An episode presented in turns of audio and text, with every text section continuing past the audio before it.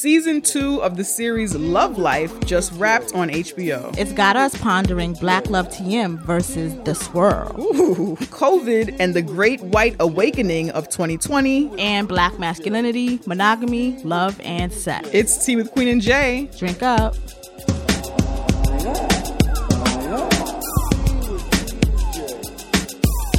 Hello. Hello. How are ya? I'm good. I'm good. It feels different recording at like a reasonable time. Right? It's not the break of dawn. Nope. It's not the ass crack of, of night. Yeah. Feels good. It feels strange. It feels strange. feels strange, but it feels good. How was your day? My day was my day was pretty good. I was at work doing the work thing, but nothing mm-hmm. Nothing ridiculous. So good. So good. Yeah. That's I'm gonna stick with that. How was your day today? My day was good. My day was good. I did some general organizing, some sorting of laundry.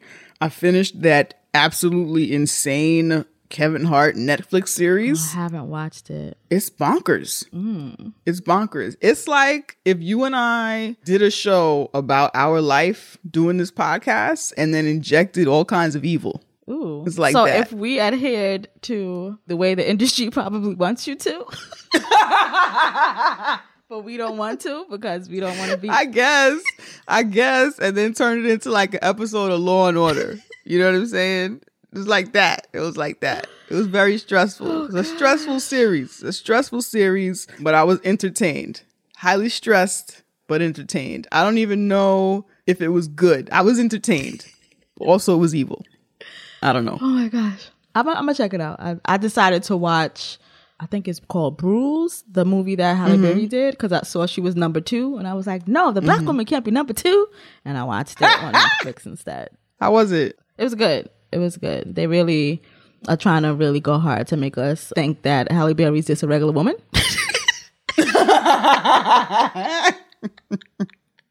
like, uh, Okay. that's Halle Berry. no, but it was good. It was it was a it was a good That's movie. funny. She's been trying to shake that her whole career. Yeah, yeah. She's been trying to convince us she's just a regular working woman every film. every film. she is, but we're like Halle Berry. Like we don't ever even call her what are her characters' names? No one fucking knows. I still don't know the characters' names in that, in that movie. I don't know, but uh, it was good. It was a good. It's good. Good. All right. I'm going to watch it. Mm-hmm. Welcome, to Tea with Queen and Jay. We are two womanist race nerds talking shit over tea, dismantling white supremacist patriarchal capitalism one episode at a time. I'm Queen. I'm Jay, and, this, is Tea with Queen and Jay.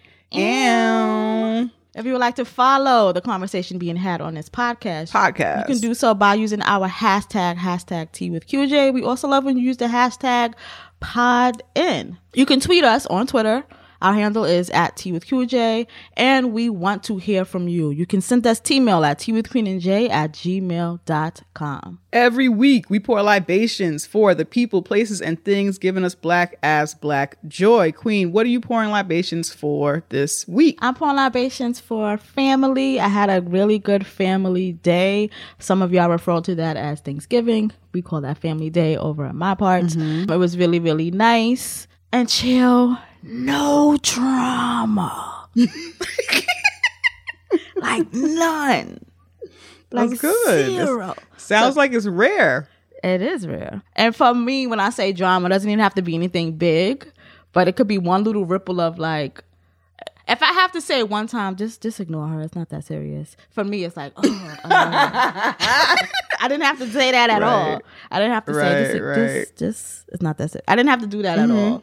So that was cool. And then there was a cute exchange that I seen between my niece and my nephew, and it made me feel like a proud auntie. And it had nothing to do with me, but I felt like a proud auntie in the situation. You know, they're part of my village, mm-hmm. these nibblings or whatever.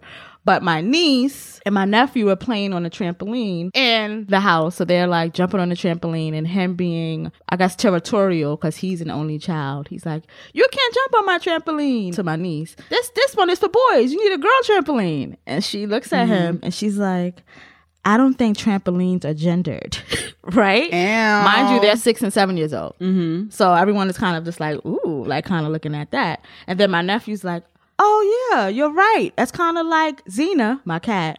I can say he or she, and and it doesn't matter because that doesn't matter, right? And she's like, yeah. and then they just go on to like whatever you know and of course it's not a big understanding of gender and dismantling it or Right. whatever but it was nice to see them have this little seven year old six year old conversation about their Mm-hmm. little understanding of gender and it not be some horrible fucking oppressive thing Right. Mm-hmm. it was just like you know i'm just like look, look, look what we doing here Nice. That's nice. Yeah. They might be okay. you know, we might be okay. But yeah, Mm-hmm. so that was like one of the highlights of my little family day, just to see like these kids that we are nourishing, kind of like understanding these ideas and concept, Mm-hmm. even though none of us have really extensively had conversations with them. I think just Right. how we are going about shit, they're just kind of picking it up. So I'm gonna pour libations to my niece and nephew, Ezzy and Zuri. They don't listen to podcasts because they're six and seven. Also, as he said, that is stupid. what Yes. you be doing. Yes. So- He said, this, as he did say, this podcast is stupid.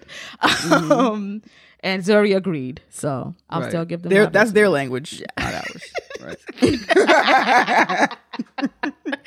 Well, yeah, libations to them and also libations to a really nice family day last week. What are you pouring libations I like for? that. Um, I'm gonna pour libations for my family day as well. I had a really good time. My mother cooked. She did an amazing fucking job. Yeah. I didn't have to do much, which I'm thankful for. Usually, when my mother does something, I have to be involved. Mm-hmm. And I'm thankful that I didn't have to be that involved. Yo, it was a blessing. I- I'm thankful for that. so, Good, good, libations to that, libations to my family. Mm-hmm. Also, want to pour libations to boundaries.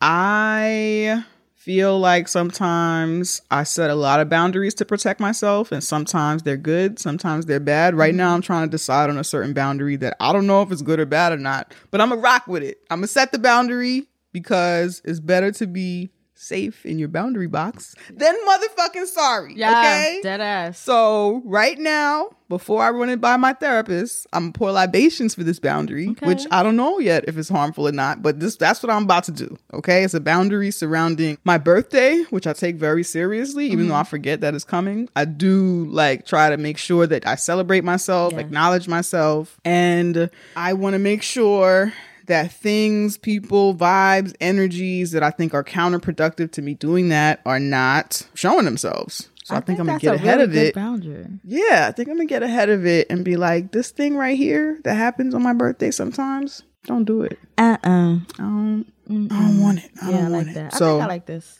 yeah, so I think I want to I want to pour libations for boundaries. They protect you. You'll be so protected that you're in a box by yourself, but you're protected. that's really honestly, that's what I be thinking sometimes about my boundaries. But listen, right now it's the best way to go. All right. it's the best, safest way to go. I don't know what else to do. These are the tools I have. All right. So we're setting boundaries. That's Yes. what we're we're setting motherfucking boundaries. I'm gonna pour libations to those bitches because you have held me down. Okay? You are there when nobody else is. My boundaries are there. so libations to boundaries. I'm gonna pour some of those I like that before you. this birthday that's mm-hmm. coming up, yo. Libations to that. Queen, can you tell folks how they can support Tea with Queen and Jay podcast? Sure can. So this podcast runs on your support, and there are two ways to donate at teawithqueenandj.com. You can click the community tab to subscribe on Patreon for $2 a month. Two dollars. Or you can send us any amount via PayPal. You can follow us on your favorite podcast app. Share this podcast on social media. Tell a friend about us. Rate and review us on Apple Podcasts. We read all of those or wherever else you listen. All of that helps Tea with Queen and Jay grow. Yes, we actually have donation libations for this week. We got one new patron, libations to Naja. Thank you so much for joining us on Patreon. For those of you who don't know, we do one bonus episode there a month. Now, when we say a month, Yeah. we mean like when you go to your favorite Caribbean restaurant Exactly. and because you really love oxtail, And but you go there for oxtail, it's on the menu, and they're like, we don't have that. They're out of oxtail. So that's how we do our monthly fucking bonus episode, right? So you, they didn't have oxtail that time, but next time you go, you're gonna get mad extra oxtail gravy on your Mad rice. It's gonna be oxtail. It's gonna be gravy. It's gonna be extra shit. So we was going through a lot. Yes. We didn't do a bonus episode in October. We was bouncing back in November, and so now we owe y'all three bonus episodes. So you're gonna get gonna all of get them. You will never not Exactly. get your episodes. You will get them. Not okay? always there when you call, but we're always on time. That's right. You have to just respect it. Like if we was your favorite Caribbean restaurant, if we was your favorite soul food restaurant, just know, just know we have what you need. Got it. But everything that's on the menu ain't always there Yeah, necessarily you know, that like day. that but you'll get it when we got it. like that we guy who say he on his way and never come, and then hit you the next day, but you still be like, all right, I'll, I'll wait for you. That's right. Like that. That's right. And you know he's not he's not gonna be skimpy with the fucking weed. Exactly. You know he's gonna give you an extra little something. It's Yeah. always gonna be an extra little something. Supporting us on Patreon is to help keep this podcast afloat. The bonus episodes are bonus. You're not paying for bonus episodes. They are bonus. We give them to you. We love doing them with you for you. You will get them for show, even though they are late, like your favorite Caribbean restaurant. exactly. We got you though. We don't got no more. But the restaurant Nah. just open. No, we Today. got oxtail. It, it We're out of it. Just open though. There's no more. Collard greens? They're not ready yet. Later. Later. So anyway, thank you. Welcome. Welcome, Naja. We've just let you know what's good. thank you for becoming a patron. This is how it goes down on the Patreon. Just saying. This is how it goes down. That's right. So yeah, so thank you to everybody who continues to support us over there and we will be there with your bonus episodes. They'll be there, and you're gonna enjoy it. They'll be there. You're gonna be like, gonna dang, they it. put they foot in this. You know when you finally do That's get right. That's right. And it's like 17. If you haven't tapped into that, it's like 17 bonus episodes there Oh, now, ready and waiting for you to listen to. Speaking of boundaries, Are you setting one now? Are you debuting one right now? I'm not really debuting one, but I am gonna take uh I am gonna take my birthday off. That doesn't sound Next like a week? boundary. Stop talking about boundaries. Are you going to set one? Oh, not really. It's not a boundary. Ah, because I don't really know that I feel like setting it, but I know I should. I know I need to like Yeah, you do. be off or Yeah, whatever. it's your but birthday. Yes, yes, yes. So we're taking off next week for my birthday. And um, yeah, so that is the boundary. And if you need to catch up on bonus episodes on Patreon, do that. They're there for you. It's a lot of them. They're there for you. Enjoy them. All right. Are you ready to get into the show? Yes, let's do this. All right, all right, all right, all right, all right, all right, all right, all right. Right. So, what kind of tea are you mm-hmm. drinking over there today? I'm drinking peppermint. My period is coming. I'm trying to get my body right and ready. Wait a Oh, minute. shit. Looking at your face. That's are we about to be thing synced going up? on Are we over syncing up? Are you drinking peppermint? I'm peppermint? drinking peppermint. The period coming too, because even oh though Oh my shit is virtual, they still sink and shit. we in sync like a cycle on a submarine ship. Ew. So yeah, I'm drinking at peppermint too, because the period's coming and all of that, and you gotta prepare for all of that. Yes. hmm Look at us. Look at us. Look at us. What are your pronouns? She, her. What are your pronouns? She, her, they, them, and separate from my pronouns, I am not a lady. And what are you affirming for yourself this week? I'm affirming that I'm going to do some movement this week. My body's been feeling really stiff. I guess because the temperature is dropping. So I want to just make sure I keep my joints oiled yes. and shit. So yeah, I'm just want to make sure that I ride my little exercise bike that I have in this house and do morning stretches and shit. Um, because that. last week when the temperature dropped, my body just felt like like got really tight. When I would wake up, my body would feel like ooh, like y'all can't see me, but it was like it was a crank. You had to crank it. You had to crank it to to get it ready. it, yes. Yeah, you had to crank it. hmm So it's in the season where you gotta crank your body when you get up, kind of like you warm up your car when it's cold mm-hmm. out, and you gotta warm it up and like whatever. If you got Right. an older car, I'm you know I'm an older car, so I gotta start doing that. So I'm like, okay, let me make sure mm-hmm. I incorporate more movement so that I don't feel like that. Cause child, I was waking up like, whoa, this sleep paralysis. Mm-hmm. Oh my gosh. what is this? But yeah, so I'm up for this affirming more movement um going forward and shit like that. like what are that. you Okay. affirming for yourself? What am I affirming this week? My birthday is coming. Mm-hmm. I want to affirm once again an excellent birthday week and a month with unexpected joy. I want that. I want to affirm that. Also, I'm about to do some traveling, so I want to affirm safe travel for myself and my family. That's a priority. So I want to affirm that shit. And little Henny, little Henny's coming. She's gonna have a great Henny's trip. going on a vacation. I love seeing little Henny on vacation, yo. She'd be a different dog. She It's very cute. She also gets very annoying. She gets very annoying, like another child, like a child on vacation. When they're like, you know what, you're having too much fun, and it's it's messing with my fun now. yeah, she's showing down. off. You're doing Sit too down. much. Yeah. That exactly. So it's gonna be nice, and then I'm already preparing myself mentally for when I've I fucking had it. Because I remember our last vacation, and there were definitely moments where I was like, you know what, I've had it. Remember it too. I've had it enough. but anyway, yeah. So I am affirming all of that good vibes, good birthday shit, unexpected joy, and safe travels. Cool, cool. All right, all right, all right, all right, all right, all right, all right, all right. So, as promised, we are recapping season two of Love Life. Life. Yes. If you are somebody who doesn't care about spoilers, then you can listen in. This is going to be an awesome conversation about Black Love. TM. Oh gosh, I hate Black Love TM.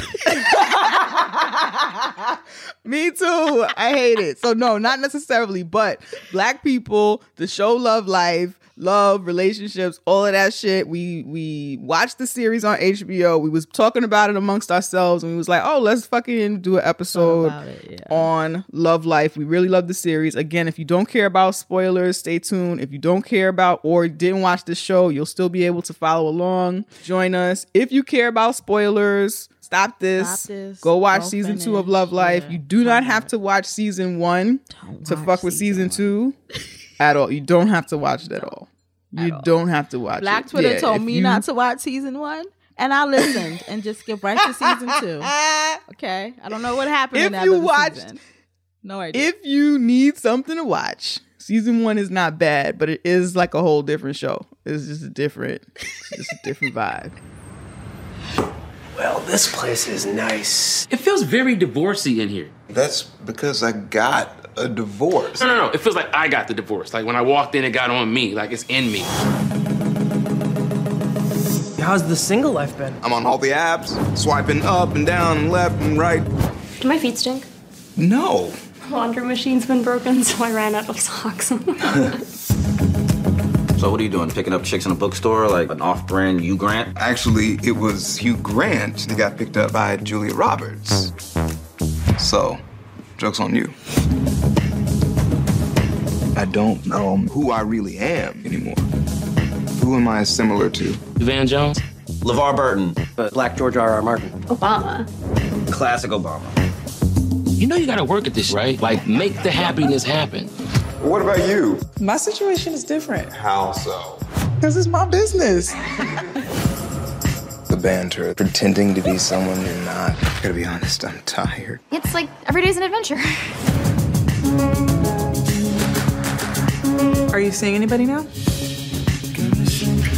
Oh, that's the whole story. With you, it always is. All of this is really new to me. Damn. I just don't want to suck at this. It would be nice to have what mom and dad have. You know, this weed is for chilling purposes, not for your poetic No, ruminations. you're right. I'm lost, and I gotta break the cycle. Hang in there. It is all worth it. The big question is, what do you want? I'm just looking for something real. different vibe different vibe. But uh love life is an anthology slash romantic comedy series that follows a different person each season from an earlier romance to their presumed last romance. So the first season was like like kind of like all of her romances and then this second season was the character marcus from the time that he gets divorced to what is presumably his final romantic relationship. Yeah. Mm-hmm. So, like we said before, the show has two seasons. It's an anthology. So, we imagine every season, I guess, it'll be a whole new person. When did you hear about this series? Black Twitter mm-hmm. said, "Oh, this show is good. We don't like this white lady. Don't watch season one." No one had a reason not to like stop, not like the woman who plays the main character in the first season. Yeah, No I one think no one Kendrick, gave a I- reason. I, believe. So the not like could not could be empty, not like because she did anything, just like Right. some empty, you know, whatever. Mhm. But I kept not even kept. I'm exaggerating. I probably see that from about four people. So it was like, oh, let me watch Mhm. this. So then it, that's what made me watch the Right. series and actually Mhm. skip the first season because I was just like, let me just listen to them. Otherwise, I had never heard of it, saw it. It's through social media and black people talking about it that made me watch Mhm. the show. How did you come about this show? Like, what made you watch this show? So same thing. I had never heard of this show Mm-hmm. at all. I I think from watching Insecure, whatever I was watching, I was seeing commercials for this season with Oh, William. Harper Jackson. I did see commercials on YouTube, but I was like, what is this? Right, never- right. So yeah. William Harper Jackson, who most people know from playing Chidi on The Good Place, I Mm-hmm. had kept seeing commercials with him, and I feel like sometimes, and I don't honestly don't know enough about him to know this. I know that I liked his character on The Good Place, but I also know that I do believe that people think he's a safe black person. So sometimes, even if I see, oh, he's going to be in this show or whatever, I'm not pulled to necessarily watch, Watch it because this is a this is a black person that white people like Yeah. which is not a problem. It's no reflection on who he is as a person, but it didn't say to me, "Oh, you're gonna like this," right? And I kept seeing him and Jessica Williams, another black person that, That white people really like, could- in the be like commercials. show, so. Yeah, so I was like, okay, I don't. There's nothing particular about this that's speaking to me, so whatever. Mm-hmm. But I kept seeing it, right? I kept seeing it, and I'm a marketer's dream. You only got to show me something 20 times, and I'll be like, all right, okay, I watch it. So when I went to watch it, I was like, wait, this is season two?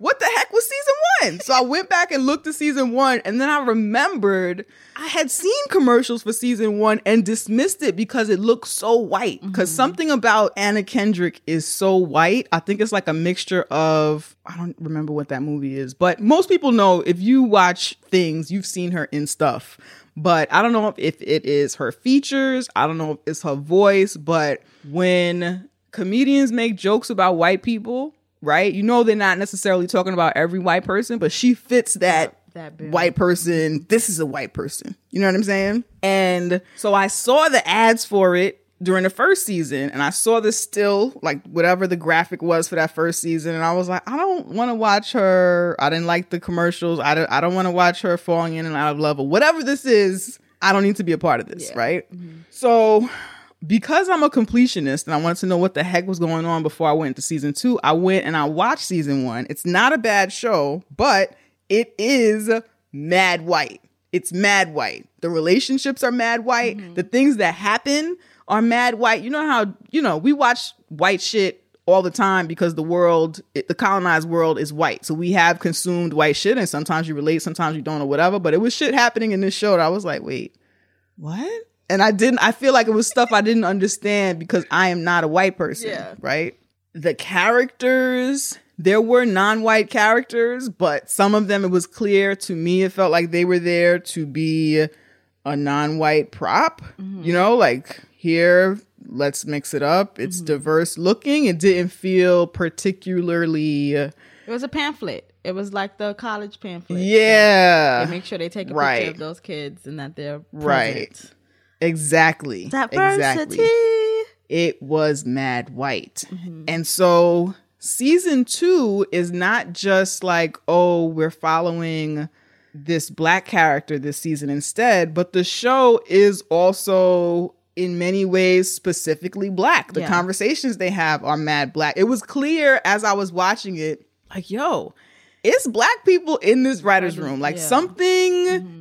Happened, something is going on. This was intentional. This is black all over the place, Yeah. right? And blackness means a lot of different things to a lot of different people. So, of course, it's going to be stuff that ne- not necessarily all black people can relate to or connect with or whatever. But I could tell whether me and these black people was the same kind of black people. There was black people Yeah, there was- behind the lens mm-hmm. in the writer's room.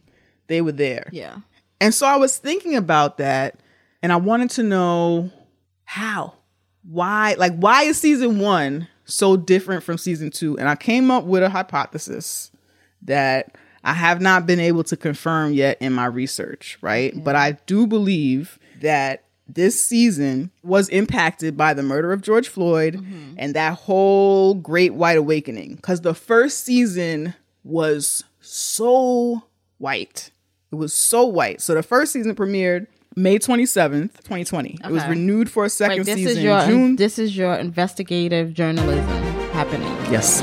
Yes, Got it it. is. Okay. Yes, it is. So I don't know if this has been discussed. I tried to find articles on it and shit. I didn't come across any. Doesn't mean they don't exist. It doesn't mean nobody said this, but it was really hard for me to find whether or not this is a direct result of the great white awakening that took place post the murder of George Floyd, Mm-hmm. right? And everybody, for those of you who have been frozen in ice, George Floyd was murdered in the spring of 2020, and there was a great white awakening on the backs of black folks and other people of color who also at this time in addition to talking about the murder of George Floyd, protesting the murder of George Floyd and other incidents of police brutality, were also taking this as an opportunity to talk about other racist shit that we're fucking tired of and fed up with and mm-hmm. been talking about but hadn't had this collective moment of we're in a global pandemic, people are sitting at home, people are paying attention, everybody is watching this one thing in the way that they hadn't been watching before, right? And so personally, I think based on the changes behind the camera and on screen, I do think that this series is a product of that great white awakening. And so mm-hmm. I was like, well, let me see who the fuck was behind the scenes on the first season so I could tell maybe, you know, maybe it's not a great shift. Maybe it's just An they knew they wanted to tell a story. they Yeah, they're telling a story this season about a black dude, so of course they got black writers. Maybe Yeah. it was as simple as that, right? Maybe they were, maybe they did have a variety of diverse people behind the lens last season. I don't know. So I looked up mm-hmm. IMDb, check out the writers' room, looked at all their bios, all their pictures, everybody to see, okay, what's good, right? First season writers' room, writer creator is a white guy, head story writer, story editor, white person, showrunner, writer, white person, two other white writers, and then there are two white writers who I would call white presenting. To me, they're obviously people of color, mm-hmm. but I look at them, one of them could play an Italian in a movie, and the other one looks to me to be Asian, but also I think could pass on the right day. Mm-hmm. Okay. So that's the writer's room, the first season. Six directors, all white except for one who I believe was Indian. I think I looked at her wiki. Um, but either way, they were they were a person of color. but all directed by white folks except for that one person of color or white or white presenting folks. So to me, that is not okay. no. To me, it is not okay to have one, two, three, four, five, six directors direct 10 episodes of a series and they all be white folks and one person of color. To me, that does not seem balanced. It's You know what I'm saying? Yeah. Yeah. Balance means So- balance. to me, you even need to say that. Balance means balance. Exactly. Balance that shit. exactly. So for and this is why to me it didn't seem like oh we're just like gonna you know we're unaffected by what's happening in the world and we just happen to get mad diverse this Yeah. season. Mm-hmm. No, mm-hmm. something happened because it was that- too white yeah, last season. didn't happen in a vacuum. It was too white. It didn't happen in a vacuum. So this season, oh wait, actually, it was other shit going on besides just writers directors. A British woman was a narrator of the first season, which mm-hmm. to me is a very white thing to do. But okay, I see what they was trying to do and make it. You know, you do nar- narration is often a British accent to make it seem more official. You know, Americans have a reverence a for that fucking for accent. English accents. Yeah. Yes. British women did the accent. The montages were mad white. The first season they did montages of a bunch of different couples doing different stuff or whatever, like before they Did- went into a scene they do a or frisbee an scene? episode. You know they love frisbees. Is frisbee in the montage? I don't remember, but I wouldn't be surprised. I don't frisbees. remember. They love to fall in love. But they had a scene where of like couples going to couples therapy, and it was like all white couples, and and maybe like, it, it looked to me clearly like they sprinkled in the obligatory non-white person right into Mm-hmm. each. It was like I'm gonna sprinkle in that one obligatory non-white person. So between the British person, the montages, season one, it seemed like a bunch of white people from Whiteman County sat in a white room with wheat paper and fucking white out and whipped up white series. That's what it seemed like to me. Just a fucking white, white show. So the narrator for season two was Keith David, voice legend, mm-hmm. gargoyle. Yeah. What else was he in? He was in. Was he in Greenleaf? Is that the show? I think so. I never watched it. Never watched that show, but I think so. So he did the voiceover for this. Really good voiceover. Really good voiceover. Fantastic. So good. Fan fucking tastic. This is the story of Marcus Watkins. Oh my gosh. All right. So season two, they added an additional showrunner, so a co-showrunner. So uh, Rochelle R. Williams is added, black person, co-showrunner. The writers' room expands. From what I saw on IMDb, it looked like about 10 people in the writers' room and one, two, three, four, five. Yeah, five black folks. I'm gonna say four and a possible because one I wasn't sure about, but I'm. I'm pretty sure they were a black person. Um, possible. I don't know. I don't want to deny anybody. I don't want to deny anybody. So I'm gonna say four and a possible, maybe five. I just, you know, I don't know. No, look, um, and then three if you people look of like color. you have to show your parents, then that's just what it is. Right, right. Three people of color, and then the creator of the show is a white person, so he's still in the room, as mm-hmm. well as another writer who was on first season Okay. and or acted as a showrunner or mm-hmm. whatever. So she stayed on as well. But the rest of the room, all black or people of color, right? So it made a huge difference in the storytelling, and I actually think it would have fucking helped to have more people of color in the room in the last series because the shit is based in people- fucking New York. There's so many people who watched the second season who didn't watch the first, right? Yes, Because yes. of the diversity in the second season, we all could have been watching the first. You lost Mm-hmm. Yes. out on motherfuckers because y'all are mm-hmm. fucking white supremacists. It was really, it was really fucking white. Felt very white. Season two directors were all people of color except for the creator of the show, mm. according to my list, which I mm-hmm. got from IMDb. So uh, three black folks, two other people of color, and then the creator also did some directing. So huge difference in the vibe, huge difference in what we got in the story. And I do believe, while I appreciate that they stacked the deck with people of color to produce a series that centered people of color, mm-hmm. I also think that when we tell stories, general stories, like the thing with white people, even though the main character of the first season, yes, there are elements of her whiteness that are a part of this story because white people fucking are the fucking white majority and their experience is based on being that majority. Mm-hmm. There's nothing specifically cultural about it that a black person or another person of color could not have contributed to in the fucking writer's room as a fucking director. We have it's know- ridiculous. we it was of have to ridiculous. know their shit. It's more Yes. likely that a white person would be in a writer's room not knowing the experience of a black person. But it's less likely that a black person would be in a writer's room and not know the experience of a white person. There you go. It doesn't you, that, that's that doesn't happen for us that way. Facts.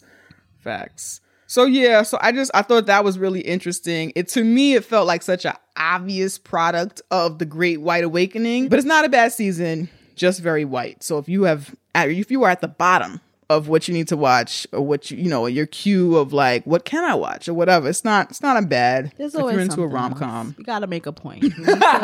make love the sex the the season two have the more ratings, so they need to understand why diversity. Mm. Blah blah blah blah blah blah blah blah. You know, mm-hmm. like we mm-hmm. like come on, don't watch that right. season. Let's prove a point. Let's take a break, and when we come back, we're gonna get into this Black Love TM. Aren't you excited to talk about Black Love? Black Love? No. Black Love. Black Love. no. How do you love a no. black woman? No. All right, we're gonna break down the episodes when we come back.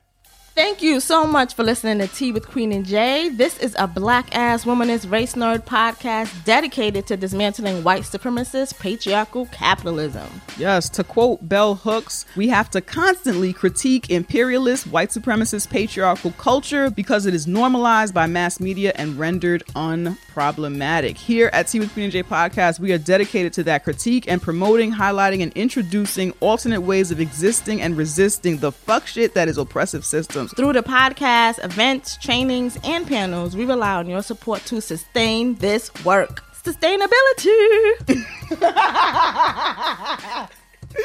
That's important. There are a few ways that you can support Tea with Queen and J. You can rate us five stars on Apple Podcasts. That's a big help, and it lets people know that we are current and people like what we do here. That's right. You can tell all your favorite people about us. You can also give us your money. Give it to us. There are two ways to donate. Two. You can go to our website, teawithqueenandj.com, slide down on our homepage, and there's where we have two options. Two. Our first option is our PayPal option, and that is where you can give however much you want. And we have our Patreon option, and that's where we're asking for a little bit more commitment, just $2 a month. $2. You can give more or less, but that is up to you. All of our patrons have access to one bonus episode a month and all previous bonus episodes. Another great way to support Tea with Queen and J is to become a sponsor. If you would like to sponsor us, if you'd like to hear your ad on Tea with Queen and J podcast or see it on social media, email us at teawithqueenandj at gmail.com. We also do trainings. You can hire us to speak at your school or organization about white supremacist patriarchal capitalism, dismantling white supremacy in the workplace, womanism, black feminism, podcasting, some other shit you've heard us discuss on the podcast, or if you'd like us to do a COVID safe live show or consult you or your team, send us your email at teawithqueenandj.com. Thank you so much for fucking with us. Thank you so much for all the support. Hey, black women. Hey, black femmes. Hey, black people. I always thought that I would marry a black woman somewhere down the line, but then I just ended up with Emily. So That's really romantic. Well, come on, I don't, I don't know. And we're black. All the time. All right. So each episode of Love Life on HBO is named after a person and centers that relationship and tells the story in somewhat of a sequential order. So we're going to go somewhat in episode order and kind of talk about mm-hmm. the themes of the show and what attracted us to this series and kind of like why we Why we enjoyed it. yes, why we enjoyed. That's what happened. You was talking about the white people and that white season that you don't even know why you're here anymore.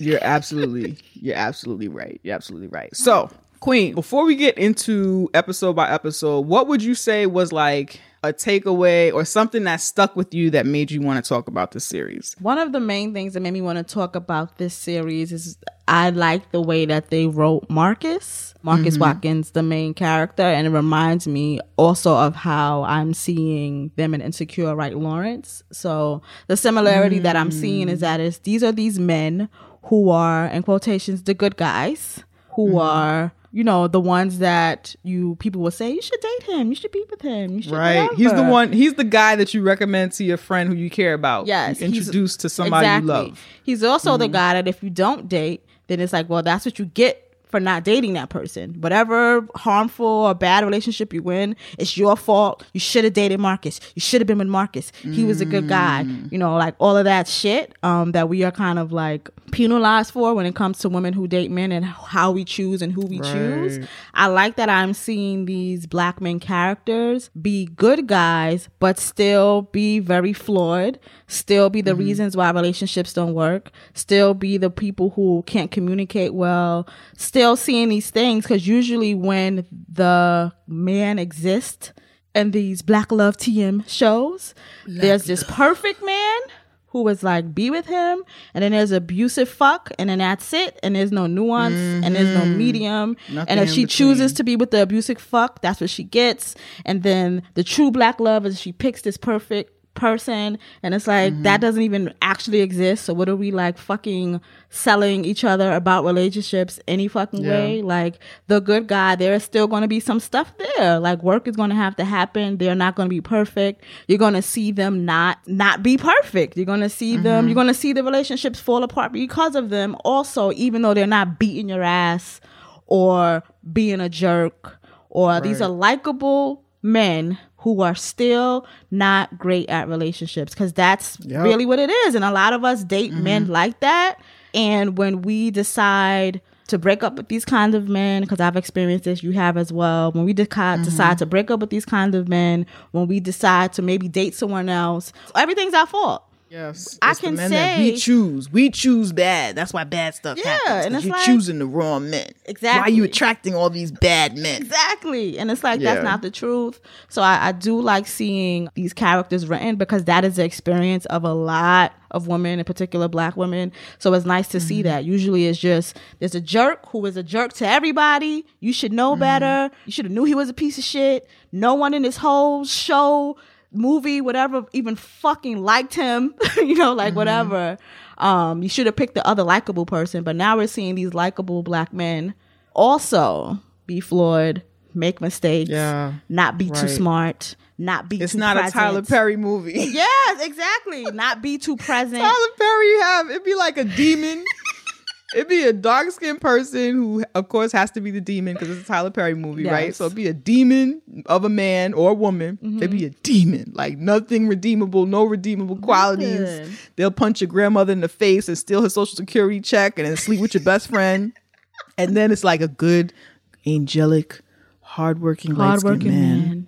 with frizzy cornrows who just needs. Who you got to see his potential. or some shit. Yeah, just needs, you know, he just wants to love you. If you pick the blue collared worker and not chase Then you wouldn't lawyer, have got HIV. Then Yep. you know what I'm saying? Like it's just And I say the HIV thing because that's what happened. that happened in those movie. movies. Yes. Okay. Yes. But that's generally what we get. Or when we get Mm-hmm. to the love TM, we sacrifice the black woman sacrifices something. So love and basketball, Yeah. Mm. you know, you know, it's just like it's yeah, she wins. She wins a man as a reward for suffering. yeah, You must exactly suffer. that and Yeah, you gotta suffer to get. to get to get the man. Mm-hmm. So I liked not seeing her suffer to get the man, and I also like seeing this kind of very nuanced character, this black man character, in ways that I don't generally see. And I think women, we know this. When black women who date black men, we know this. We know this exists. I do think Mm-hmm. it's to the point for black men to see this shit because they really think that they're why am I They not being really fucking chose in quotations Yeah. because or because I'm not because I don't beat women and I'm not a gangster. They don't like me. No, nigga. Mm-hmm. Maybe it's because got you're a flawed. fucking robot. Yes, you have. You're yes, a robot. You're a robot. You're flawed. You don't have You ghosted your last girlfriend. You can't communicate. Like it's other things. Just because you Your don't butt hurt. just because you're not a physically abusive Right. Doesn't and you're not, not beating my eyeball out does not Yeah. mean that you are good at relationships. Yeah. And they dead ass think that I got a job. the bar What? I do too. Like what that mean? so I do like very low. seeing black men characters written in this way in this very nuanced Mm-hmm. way because I'm tired of the fake good guy. Well, that's Yeah. what you picked, and it all rounds up to like the choices that black women make when it comes to black love. That's why I don't like black love TM Mm-hmm. because it all amounts to the choices that black women made, and it's just like, why is this our Mm-hmm. responsibility? Yeah. it's two people in this relationship. Right. Like what the fuck?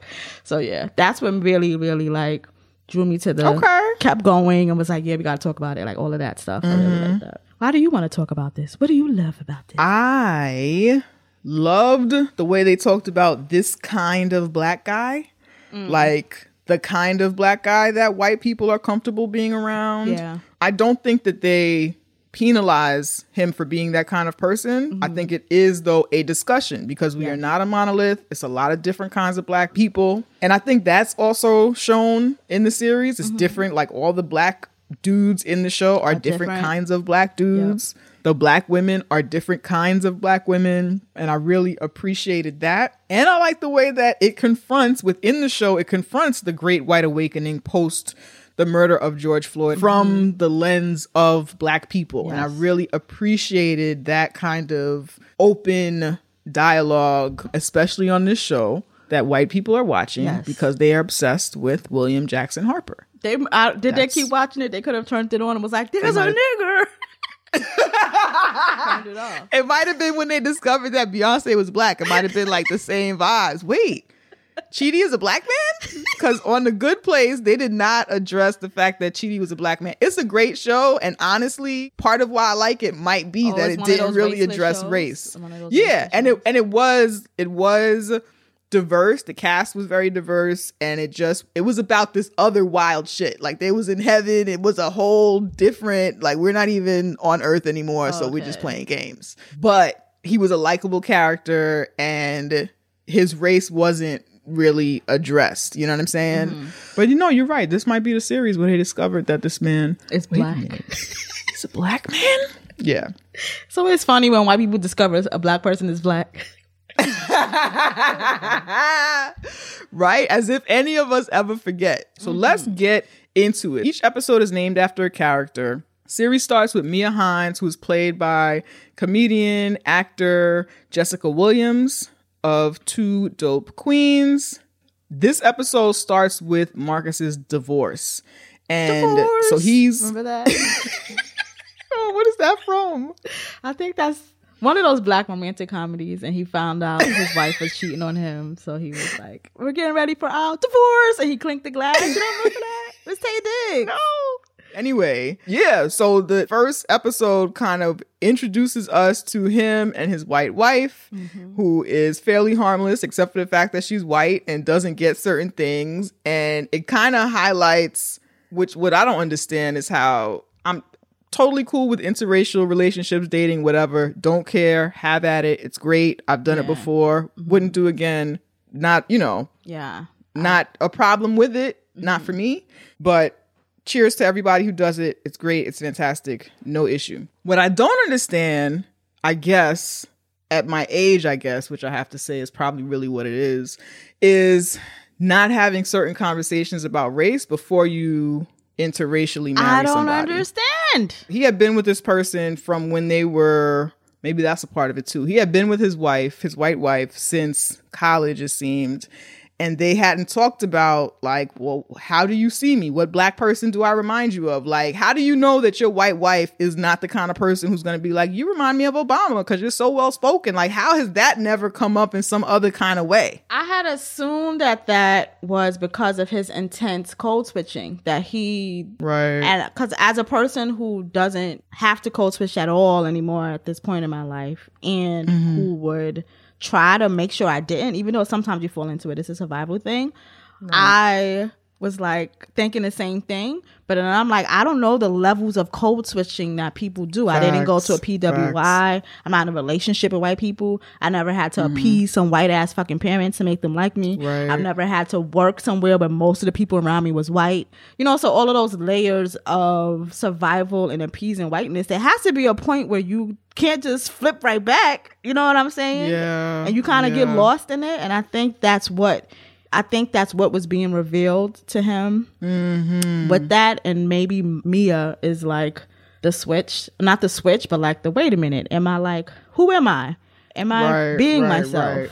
Wait, Mm-hmm. does this person that I love even know me because I've been code switching? And we do talk about it in other episodes when he realizes that there's like this difference or whatever the fuck, or you know, you Mm-hmm. know. But I think he's just been so engulfed in code switching and appeasing these Right. Mm-hmm. systems for survival that he probably lost himself a little bit. And I think that happens to uh, you know black people all the time, or you know whatever. But Yeah. And they kind of actually, now that you mention it, they kind of speak to that in the episode. Because in the narration, they talk about how he's been like kind of a chameleon and he can adjust yes, to any room and that's mm-hmm. just kind of like what he does. So that that i could definitely see that happening and i just i also think about like earlier versions of myself when i have interracially dated. Mm-hmm. Like what if i ended up with that person? I'm sure while i was of a certain kind of liberation mindset i'm sure there are conversations that i have now openly that maybe i didn't even know i needed to have Yeah. back that many mm-hmm. years ago when i was still entertaining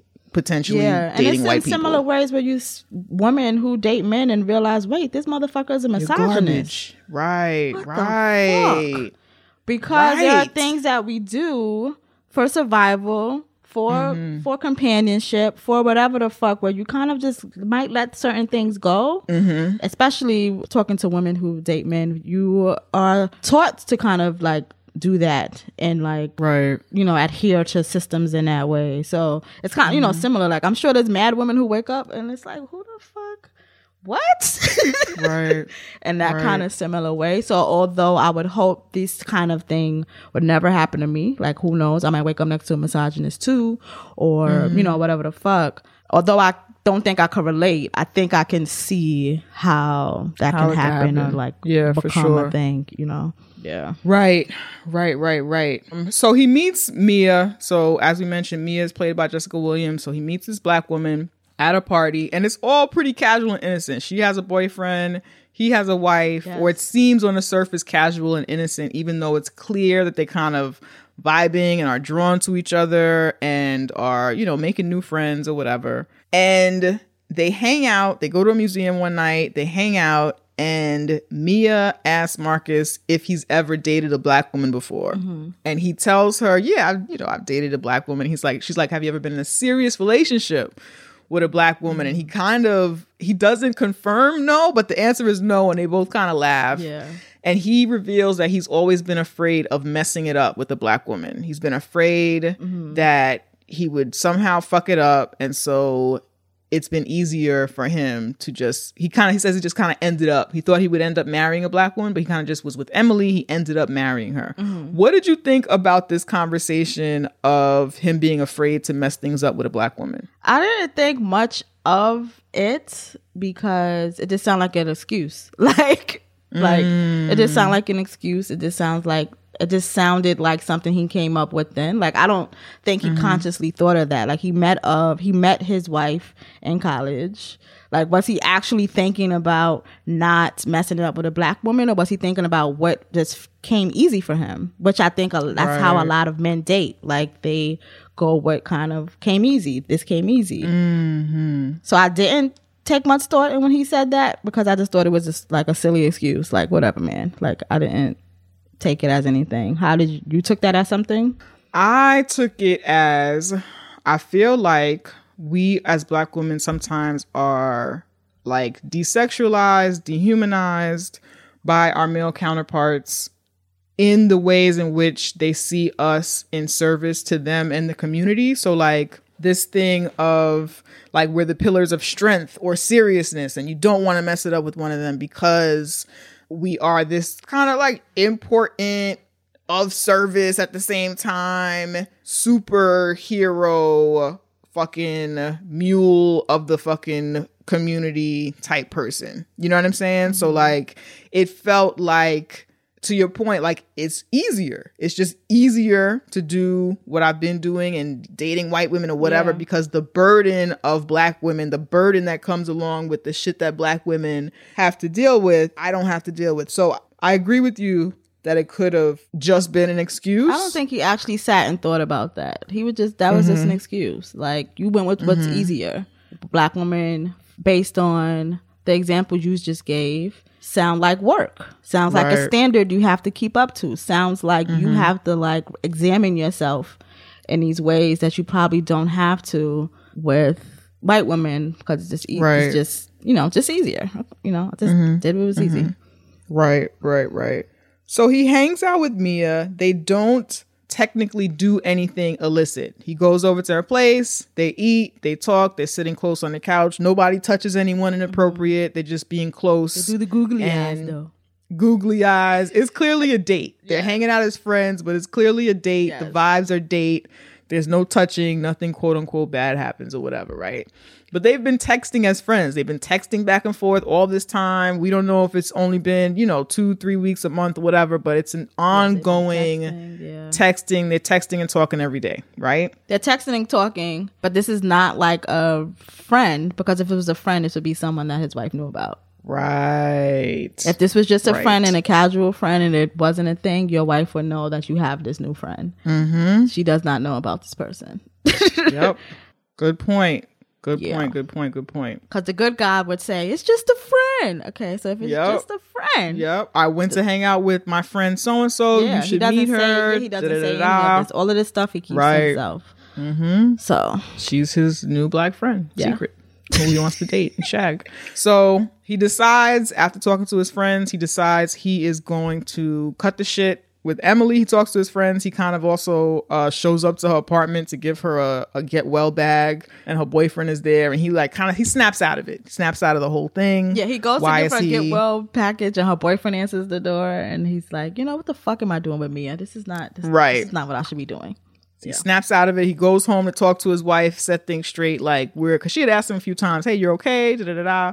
Goes home to talk to his wife, and Emily has discovered on the tablet, on the fucking iPad, iPad or whatever the fuck, All his iMessages. all of the texts, mm-hmm. all the messages there. She read all of that shit. And let me tell you, cheating and the fucking syncing of iPads. Every fucking cheating story I've ever heard Yes. comes to light. Why do these men not a learn? fucking Apple iPad, Apple Sync. Every Why cheating they- story that I have heard. Yes.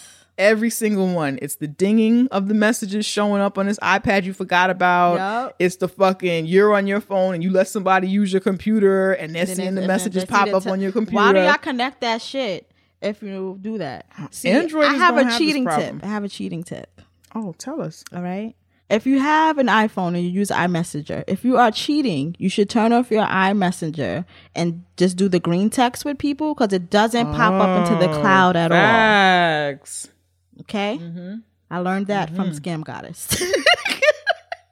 That's that's the truth. but that's what you do. But like, like, or you use WhatsApp, or you Mm-hmm. use, you know what I'm saying? There's so much technology, but y'all simpletons. You y'all can just- sync WhatsApp to your computer too, but Yeah, but you shouldn't. don't. Who is doing that? If you're doing that, you really Oh, want I, to be I caught. I was doing something. You wanna be- I'm also not in a relationship. You're single. Who is doing Right. that as a cheating person? Mm-hmm. Got to be quicker than that. So she he goes home. She's seen all the texts. She's like, she starts reading stuff back, and she starts she reads back that his family calls Emily spicy because she said the yams was too spicy, which is hilarious. Hilarious. Because when is a yam ever? Never. That's how you know. Okay, it's black people in the writers' room now. We're talking about spice. the family calls her spicy, and you know that is something a black family would do. How spicy? Like all you gotta do, just fuck up one time. We're gonna call you that shit for the All rest of your time. life. That's gonna be your name. what I it thought that was is. hilarious, but she was sitting there crying. So she wants a divorce. She's read these messages. Mm-hmm. She wants a fucking divorce. They talked about it. We find out the next episode they talked about it for a few days, and it ended with she's like, "I want a divorce." Yeah. Marcus didn't fight it or whatever.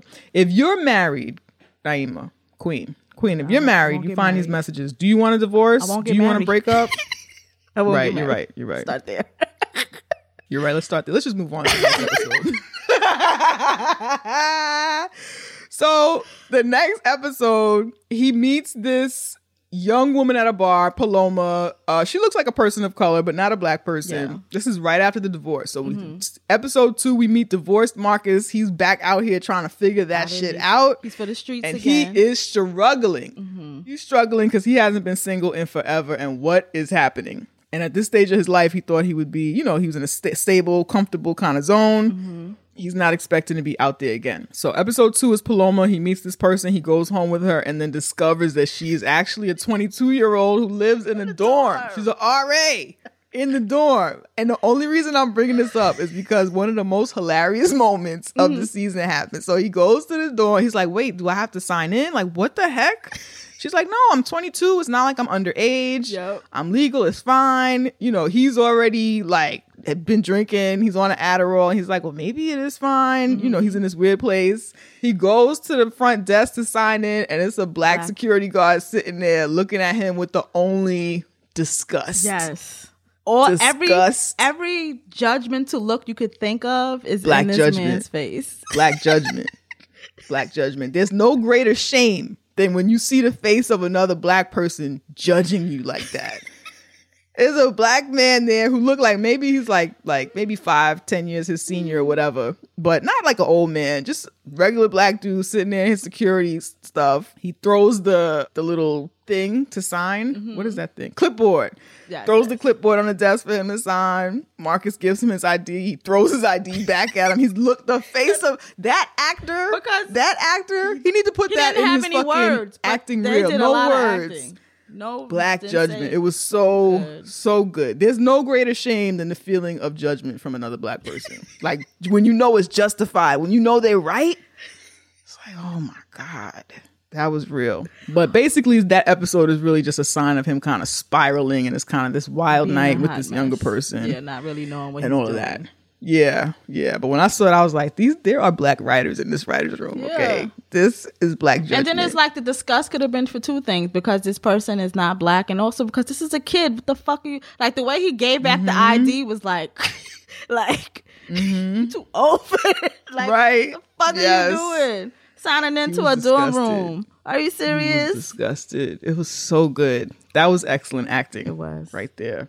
It really was. All right. So he also has a fight with Mia that night. Oh, he had met up with her before connecting with the 22 year old. Yes, that's that's a, right. another reason why he was spiraling. And Mhm. he meets up with her, and they have this. It, it seems like an innocent kind of conversation, and then it leads into them him kind of blowing up at her, like, "Yo, listen, like that night we spent together, it blew up my life." And she's like, "It was just a dumb night." So it was just kind of this back and forth over the fact that he got divorced because of this emotional affair Mhm. that he was having with Mia, and Mia kind of like brushing it off a little bit. Like, dude, so they have an argument. So dude, that's that's that. your problem. What that got to do with me? But I enjoy because what that had to do with her. It was true. It was true. The only thing that I had with her in that moment is she said, if she hadn't said this, I would totally agree with you. But she said, I'm sorry you misunderstood. When to me, it was clear that she was participating in this emotional f- affair. It was clear that they both liked each other. And that to me was the thing that made it like weird. Like the, I'm sorry you misunderstood. Not that he should have done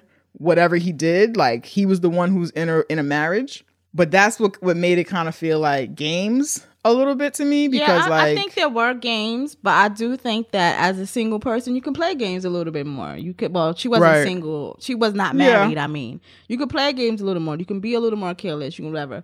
As a married person in a in a monogamous marriage. in a yeah. monogamous marriage, why you what like Mhm. your marriage ended because of you? Mhm. Don't say that. Like, yes, she probably shouldn't have said that, but you are the person who committed to a person monogamously and you fucked that up. Don't put that on me. Yeah. Like that's not Facts. that's not my shit. That's your shit. Good points. Good points.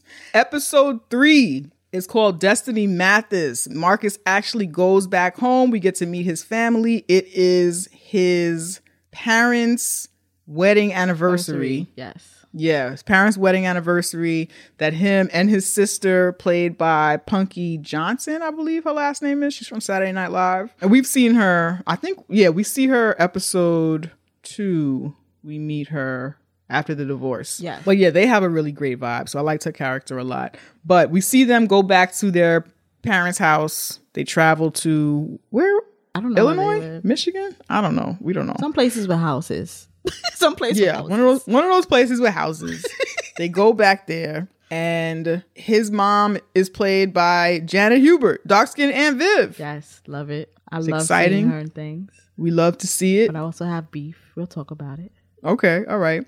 So Janet Hubert plays his mom. He ends up connecting with this girl he used to tutor in high school named Destiny Mathis. That's why the episode is named Destiny Mathis. They hook up. His mom crosses a boundary and then invites Destiny because he had mentioned meeting up with her. She invites Destiny to the anniversary mm-hmm. party. Yeah. So that kind of turns things upside down because his mom is crossing a boundary. Yeah. Marcus kind of just hooked up with her. It's kind of like supposed to be a one night thing. And now he's seeing her again mm-hmm. at this thing. But really, the episode is about the dynamics of Marcus and his family. What did you think about the dismissiveness that his parents had towards his relationship with Emily, towards his divorce, and his relationship with that white woman? So, and I say it like that because that's kind of the vibe Yeah, that his parents no, were that- giving. His dad is the like, yeah, his dad is like, did you take did you take care of that Emily situation? And he's like, you mean my divorce from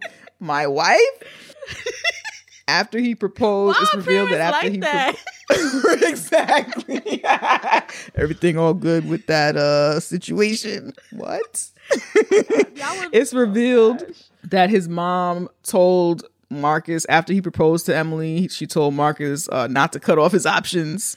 You know, like just a general like dismissiveness So I of his relationship. I think a few things happened here because Mhm. as I got to know Marcus's character, so yes, his mother, did, his parents did not want him with that white girl. We know that. Mm-hmm. But I think on top of that, they saw Marcus not being himself. They saw this Right. different version of whoever the fuck Marcus was and probably connected it to her. Not really connected it to all of the reasons that he code switches and Mm. Code switches in other life. things and Right, he even right. does things to appease them in ways like Yes. that. That's who he is. He pleases the people who are around him.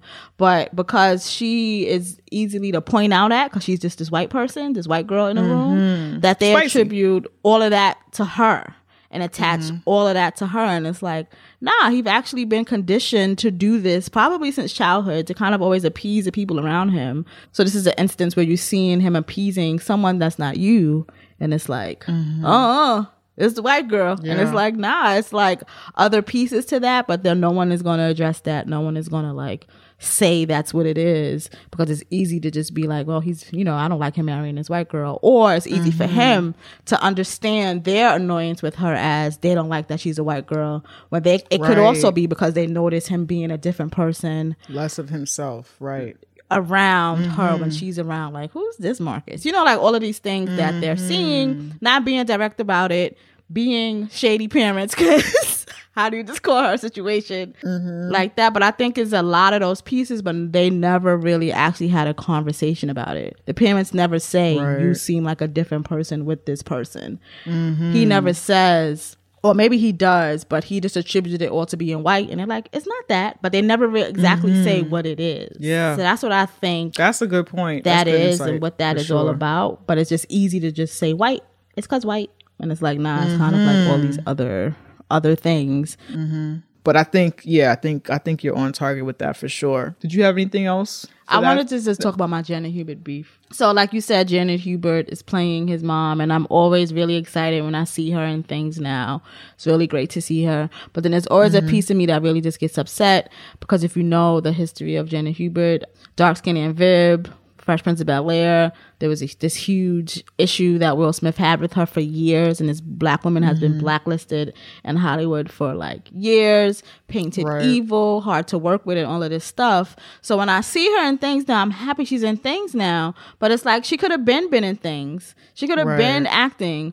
Why was people adhering to whatever blacklist Will decided to put her on? Like, like, right. like. for yeah, for anybody who doesn't know, Janet Hubert and Will Smith kind of had a come to Jesus moment during the Fresh Prince of Bel Air reunion in 2020. So they had this kind of public conversation. Yes. And so you're saying that you feel like things have shifted in terms of her career and where we've seen her. yeah, her. which is you know, I, post course, that I welcome that for her. You know, I want that for her, but it just really makes me upset how this woman was shut out for so long. I could have way more Mm-hmm. memories of this person as an actor. She's a really good actor that I Mm-hmm. do not have because everybody that adhered to whatever fucking narrative that they put on this black woman. You know, so it's like a bittersweet feeling when I see her. Right. To be fair, so I checked her IMDb and she had worked, like she has credits and shit for every year since Will Smith, multiple credits. I think a lot of that stuff was in stuff that we wasn't watching. Yeah. Or she mm-hmm. would have like a one off thing here or there. She was on a soap opera for a minute. And so I looked at those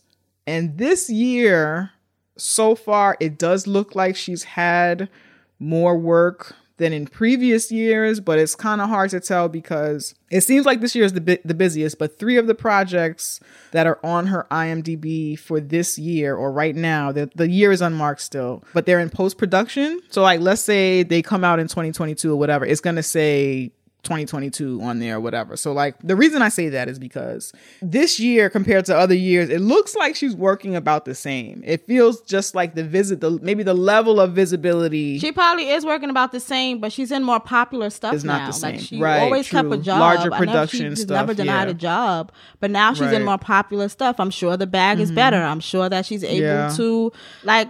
You know, she's in. Mm-hmm. she's. I was watching the Real OG the other day. She's in that now. She was on Right. Pole. She was like she's on these very popular shows on very Mm-hmm. big networks that I was not seeing her on before, and there was a reason for that Mm-hmm. and that was messed up. So when I see her, I'm excited, but it's also bittersweet that Right. Janet Hubert had to be like D list for how long of Mm-hmm. her career because of this beef Yeah. that a teenager fucking teenager. made up. Yeah. You know. Mm-hmm. So it's feel always you. bittersweet when I see how I kind of want to punch Will Smith in the face, but you know, Mm-hmm. Feel you. we're kind of all getting collectively annoyed with him, so I appreciate that. Episode four, Ola Adebayo. um, so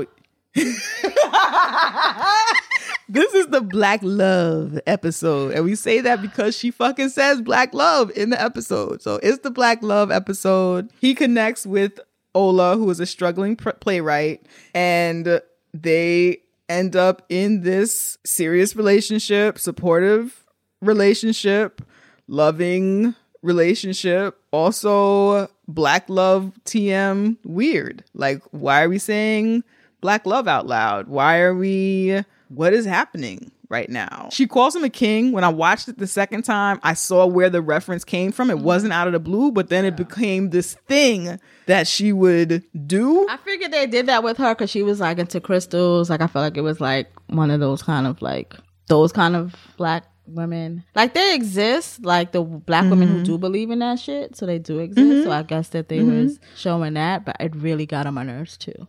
yeah, she it, she was supposed to be a certain kind of person who says black love out loud. Like that's the character. Yeah. Like it didn't see it wasn't an accident. It wasn't like a she exists. She exists. Yes, she and I went to college with her. Okay. Not yeah. in my friend group, She- but um, hey, she exists. So basically, they enter in this relationship. They end up moving in together because she has some trouble in her apartment. He's trying to show up and be more supportive. He's in a space now where he's ready to kind of get back into having real, authentic relationships with people. And so it seems like maybe they kind of rush this thing. He gets to a point where he's unable to get erect now that they're living together and in a more serious relationship, he has issues in the bedroom and he runs into Mia. They have a conversation who's, you know, he's still has feelings for Mia. He runs into he's attracted to her, runs into her. They have a very innocent conversation. He, of course, is very excited to say Ola's full government name. Yeah. It's like, oh yeah, I'm dating a playwright. This is my girlfriend's car. I'm dating I'm a dating a sister. Ola. Ola Adebayo. It's like so clear that he's amped to say her name out loud. So be like, yes, I'm dating a black woman. See, I date black women. I take them seriously. I can date, I can be serious. I'm an adult. That's that's what that, whole thing was giving. shirt that said, "I date black. I love black." women." you will. He absolutely would. He absolutely would. So, climax of the episode, haha, pun intended. climax of the episode, he's having trouble in the bedroom. They're working on it. Ola's being supportive, seemingly supportive of it and everything. He gets in the shower. He's thinking of Mia and he starts to jerk off. Well, he had been, he was like, let me test. He's doing this on his own anyway. He's like, let me jerk off so I can, you know, see if my parts are working, like what's happening with me or whatever. So he's thinking of all these different women in his head.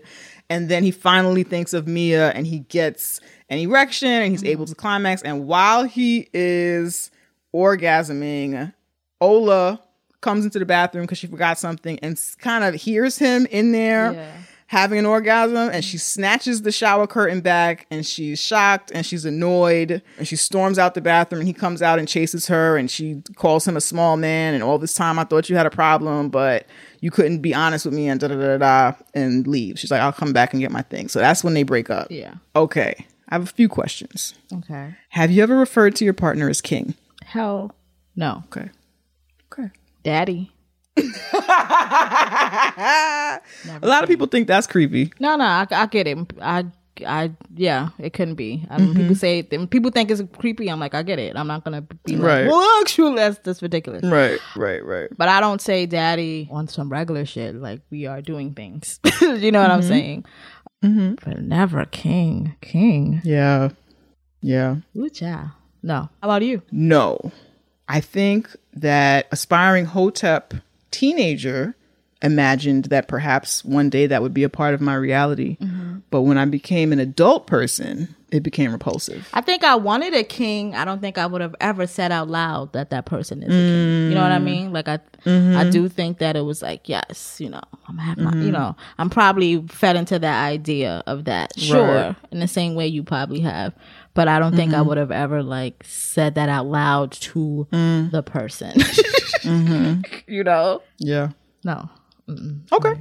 My other question okay, so she finds him masturbating in the shower. If you're in the same situation and your partner was having trouble, y'all were having trouble in the bedroom, he couldn't get erect or whatever, and you discover him masturbating in the bathroom, would you be upset? Like, what what do you what did you think about that whole scenario? I don't think I would have been upset Mm-hmm. because masturbation works that way. You know what I mean? Like, Yeah. like I can understand someone being able to make themselves erect. I understand Yeah. that erections or for someone who doesn't have a penis just getting like turned on in whatever way can be Mhm. mental like i understand that so i don't think i would be offended if that was an ongoing thing that i noticed that they're never getting erect from me and always masturbating you know what i'm saying then that mm. would be an issue for me but if i happen to go in mm-hmm. the bathroom and you're like jerking off i'm not going to be offended i'm going to be like oh so you can get hard all right. Mm-hmm. so do you have to jerk Yeah. up first and then we blah blah blah blah blah you know mm-hmm. like i wouldn't just be like it's over you're you're not attracted to me What are you thinking about? It seemed like the reaction that somebody who calls their man king would have. Yeah. That's what it, it seemed like to me.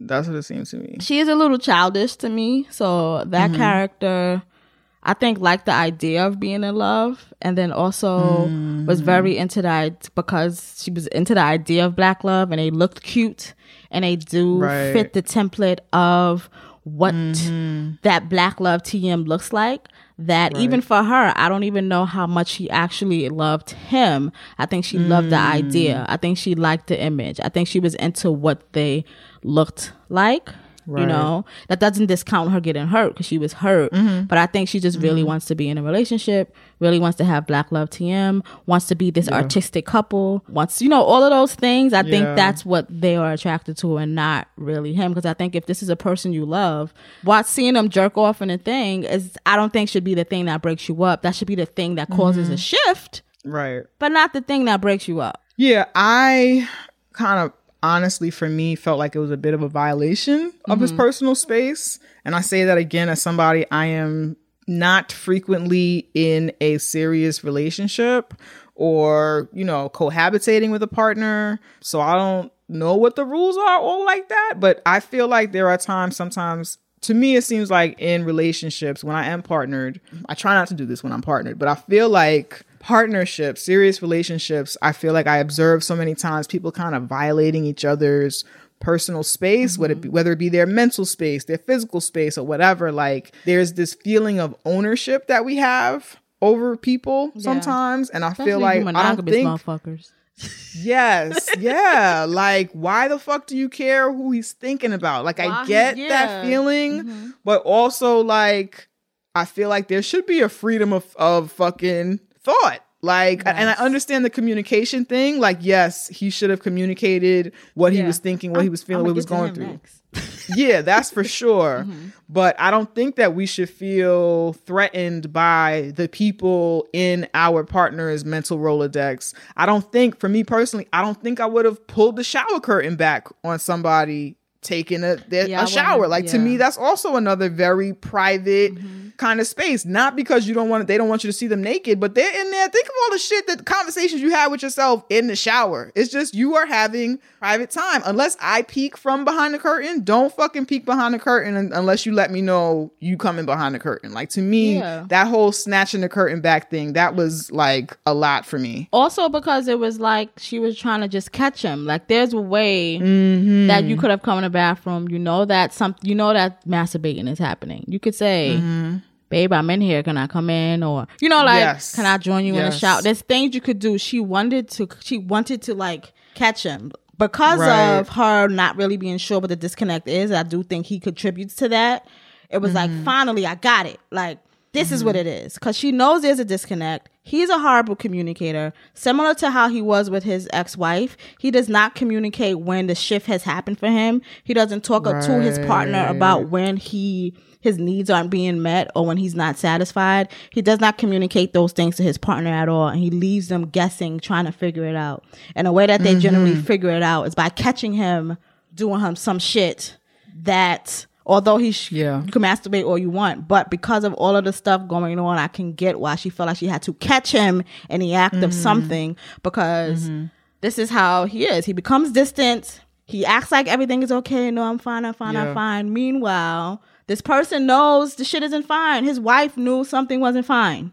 Mm-hmm. She knew something wasn't fine, but they were like, okay, we're gonna like, you know, whatever. And Yeah. he- I noticed that pattern. I noticed to me this relationship, the same things that happened with his ex-wife, even though it was like pretty short, but like he mm-hmm. kind of goes with what is easy. That was easy. She was easy. Mm-hmm. He didn't have to do much. She was just already into him because it was Black Love TM. He didn't have to put in effort. He didn't have to check himself. He didn't have to think about what he wanted. He didn't have to really kind of think hard about this relationship. It just happened. And that's the same thing that happened with Emily. Kind of just, you know, happened and I was in it and then I was here. And it's like, who the fuck are you? Do you know what the fuck you want? Do you ever try to get what you want mm-hmm. or do you just let what shit fall into your lap and let that happen? Yeah. You're doing that again. So when I saw the Ola thing, it was just like, he gets on my nerves because he's a horrible mm-hmm. communicator. Mm-hmm. When relationships stuff change all the time, you're not always on the same page.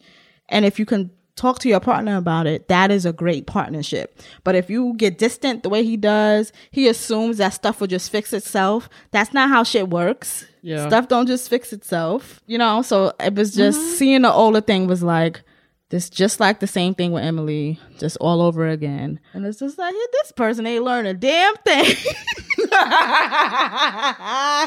this person didn't learn a damn thing. He's still Yeah. going around appeasing people and taking the easy route and not really mm-hmm. actually going for what he wants and working for what he wants when it comes to relationships. He likes the easy road. He likes it to be easy. He likes it to just okay, this is it. All right, this is what we're doing. Okay, Yeah. he don't even want to like. He's such an appeaser that he doesn't. He doesn't even clear on what he wants and why he wants it, and why he should go for what he wants to go for in a romantic mm-hmm. way.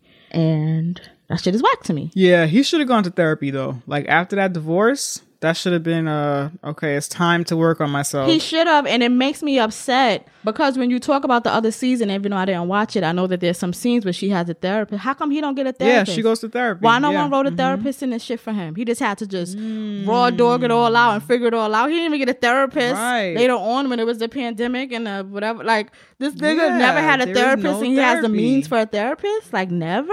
Facts. And someone that he dates goes to therapy. They talk about that. Yeah. And he's mm-hmm. like, Yeah, I'm glad you went to therapy. I'm like, wait a second now. yeah, it was just strange, interesting to me that that mm. wasn't written in, and all of his, and maybe this is because how men are, all of his labor and all of the ways in which he was learning was with the labor of women, like mm. kind of like Yeah. using them in that way, and men mm-hmm. do do that with their romantic relationships. And his best friend, he would he had a good friend who no, no, he would did. I, I do plan to talk about his friendships are really well, so that's nice to Right. see. But still, Right. the labor of his relationships was kind of just like solely on a partner. Not even him. He didn't put in labor in. He just literally would be disconnected and would just sit there and just expect it to just like, oh well, it'll come back around. Nah, Yeah. Mm-hmm. that's not how that works. That's why your wife left mm-hmm. you. That's why Ola left you. Mm-hmm. Like, Yep. yeah. So The next episode finds him back in his comfort zone, dating white women again. The next episode is Becca Evans. He starts a, I guess, a sexual relationship, Yeah. Mm-hmm. casual sexual relationship with this older white woman. They meet in a hotel. That's where they hook up. It's it's mainly hookups. It's easy. He likes it. Yep. They enjoy each other's company. It's cool. They have a threesome. I didn't really like the threesome scene. And I guess maybe that's just how it happens. But it felt like she texted him and was like, Hey, I have a friend joining us tonight if that's okay. Mm-hmm. And he's like, Oh, what kind of friend? He's she's like, Oh, I think you'll like her. Da da da da. We don't really know what conversations they had before, but to me, it felt like a surprise threesome, kind of. And I feel like he granted consent once he was there. It didn't feel like it was non-consensual. I just didn't like the vibe of like uh yeah, we'll see if he, you know, come over, we'll hang out. And if he feels like having a threesome, we'll have a threesome. Like it felt like she wanted to have this threesome. She invites the friend over, knowing that he's coming over. And so she kind of orchestrates this threesome in a way to me that felt like they hadn't had a prior conversation about it. That's how it felt to I me. think that sounds very demi of you, and that's fine. There's nothing wrong with that. Mm. I think that they mm. have a sexual relationship. The only time we hang out is to have sex. right. That's what we do. We never do True. anything else. All we do is have sex. Why else would I be introducing you to a friend? why else would I be saying a friend is joining? All like all This of those other pieces, I don't think are needed when a Good point. Is just sexual, and we kind of have this sexual understanding. Mm-hmm. You know, yeah, I Mhm. don't think that all of those pieces are necessary, but I Right. do think that, yeah, not even a but. I think that the nature of our relationship is sexual. This is all we do. This is the when we ever Mhm. hang out. All we do is have sex. Why else would I be inviting you here? That is the understanding true. that we have. Mm-hmm. Good point. I ain't like it, but I understand. Yeah, because your saying for sure. expectation, because how you date things is do that is Right. different. But for someone like Right. me who doesn't need all those pieces, it might Mhm. not be Mhm. as offensive. Yeah. But I do think it is important to know, even on a s- if it's a sexual relationship, you should know your. I would. I'm assuming she knows him enough that she can do that in that way. That she can say, "Hey, I have a friend over." That he doesn't need all of these Mhm. other pieces to Mhm. have sex with people because that's not Right. things that everyone needs. Yeah, because I could definitely, I can have a sexual relationship with somebody that is exclusively sexual, but I would like this is what me and that person are having. I would need definitely more of a conversation than hey, bring a friend over. Yeah, totally. you That's why I'm saying that, yeah. that shit for sure. Yeah, That could be she could know that she can Mhm. do that because that's the nature of their Right. relationship and they can work that way. But if someone is Mhm. dating someone like you, they should know that you can't Right. do that. absolutely. For That's sure. violation. Yeah. hmm So this threesome actually results in Becca becoming pregnant. So she's Hated reveals that she's she reveals that she's of an age that she didn't think that she could get pregnant anymore. Marcus assumes that she's gonna have an abortion, and when she says that she's keeping it, he has a freaking meltdown. He was like, "Yo, I don't want to be tied to you for the rest of my life." He was like freaking out. She Mm. says that it would be such a cute mixed babies. He's like, "That is not fucking funny." That's another moment when I knew, okay, it's black people in the writers' room. Okay, Yeah. hmm because we know that that's an anti-black thing that you know people fucking say oh mixed babies are so fucking cute Mhm. so i thought that that was an interesting conversation but so we find that out at the end of this first becca evans episode then we get another becca evans episode where they explore how marcus adjusts to the potential of being a, dad. father I am Yeah. so tired of this. Oh my I got someone pregnant storyline. I'm so it's in Mm. so many things and it's really I'm bored of it. But what I'm Mhm. learning is that y'all motherfuckers don't use condoms, so this is actually very common. right this is probably Right. something that's very common. I've never been in a situation like this, but I have a friend right now who is in a situation like this where they broke up with their partner because of some shit like this. It's everywhere on a lot of my media that I'm watching. I'm Yeah. seeing shit like this. So maybe this is mad common, but I am kind Mhm. of like bored of this Mhm. storyline of Yeah. the person getting pregnant. Of course, when straight people have sex, babies can be a result of that. Mhm. I'm just like Mhm. bored of that shit. yeah Yeah, that's just kind of I'm just bored. yeah i i too cannot really relate And who is not using a condom with someone they just have a sexual relationship with? Yeah, lots of people apparently. I know, yeah, that's what I'm learning, I- yeah. I can't really relate because I'm also very condom heavy specifically. Yeah. and I don't. I think part of that, for me at least, part of that might also be being someone who is not frequently partnered. Mm-hmm. That I'm whoever I'm having sex with, we're using condoms. I remember one time in, in my twenties, this dude was like, "So when can we stop using condoms?" I was like, "Stop using condoms." What you think this is?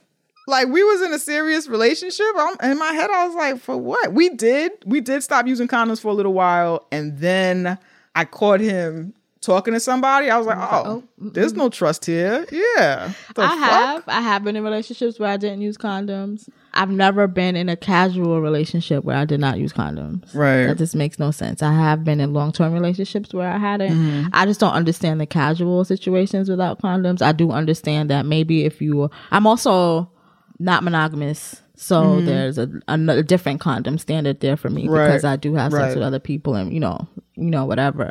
But I've Mhm. never monogamously when I was pretending to be monogamous. right. I never thought that monogamy was actually happening. So we would still get tested. I Mm-hmm. do not like hormonal birth controls. So I have had an IUD in me and shit like that. But condoms are to me a really effective birth control for me. I prefer that. I don't want all of those hormones and shit and the fuck or whatever. Mhm. So that's why I, another Right. reason why I'm very condom heavy is because it's, it's my birth control. Mhm. But I'm learning that, you know, after high school, y'all stop using them shit. Yeah, I think also for a lot of people, it's difficult once they have been in relationships. I don't like um, them. for a long period of time where they didn't use condoms. Yeah. It's hard to start using condoms is. again. It I've run into that with people where they're like g- getting out of long term relationships and trying to like do the no condom thing with me, and I'm like, listen, I know I don't have kids, and people think that women of a certain age, like either we forgot or what like it's very intentional that I made it this far without children. This is taking Exactly. work. This is- it's taking Yes. making sure I have condoms. It took that one time of me going to get a fucking plan B. Mm-hmm. This has been a do nothing without intention. do nothing without intention. This has been an intentional thing. I was talking to my nephew about that. Like, I don't have children. That's not by accident. You know what I'm saying? I like, that to my mom because I was like, I don't, I don't have kids, and she was, and she's like, seriously, like, can you? And I was like, yeah, I can, and I be having Mm-hmm. sex. I have made a conscious decision and done the Right. thing. She's like, okay, okay, I don't need to. You said sex, I don't need to. yeah. But yeah, Yeah. like this is not by accident. Like it's not an this is- accident. yeah. It's not an accident. So Uh, But it is. I'm realizing it's common. I'm usually cannot relate Right. to these storylines, understand them. I kind of do wish that I could see this storyline happen with an STI, and we see how people navigate that because they Mm. happen just as much as people getting fucking pregnant. But Mhm, no one wants mhm. to be creative. Right. it's a baby.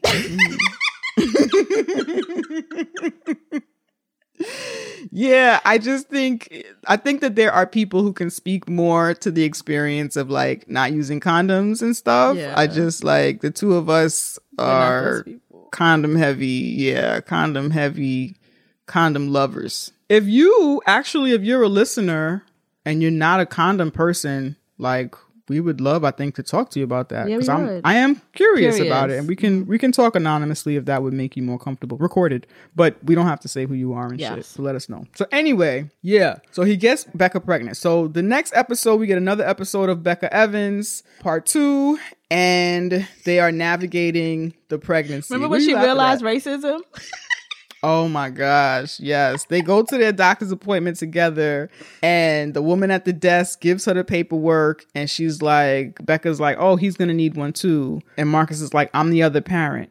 And the woman at the desk is like, oh, uh, uh, of course you are. Like in this Yeah, obvious, really. like, I'm caught off guard because you're black. And Becca is mad offended. And she's like, Well, I don't know who should be more offended, me or you. And Marcus is like, Uh, me, I think, but it seems like you are. yo, when white people get their first taste of like marginalization, it's like, yo, what the outrage? They Yes. couldn't believe it.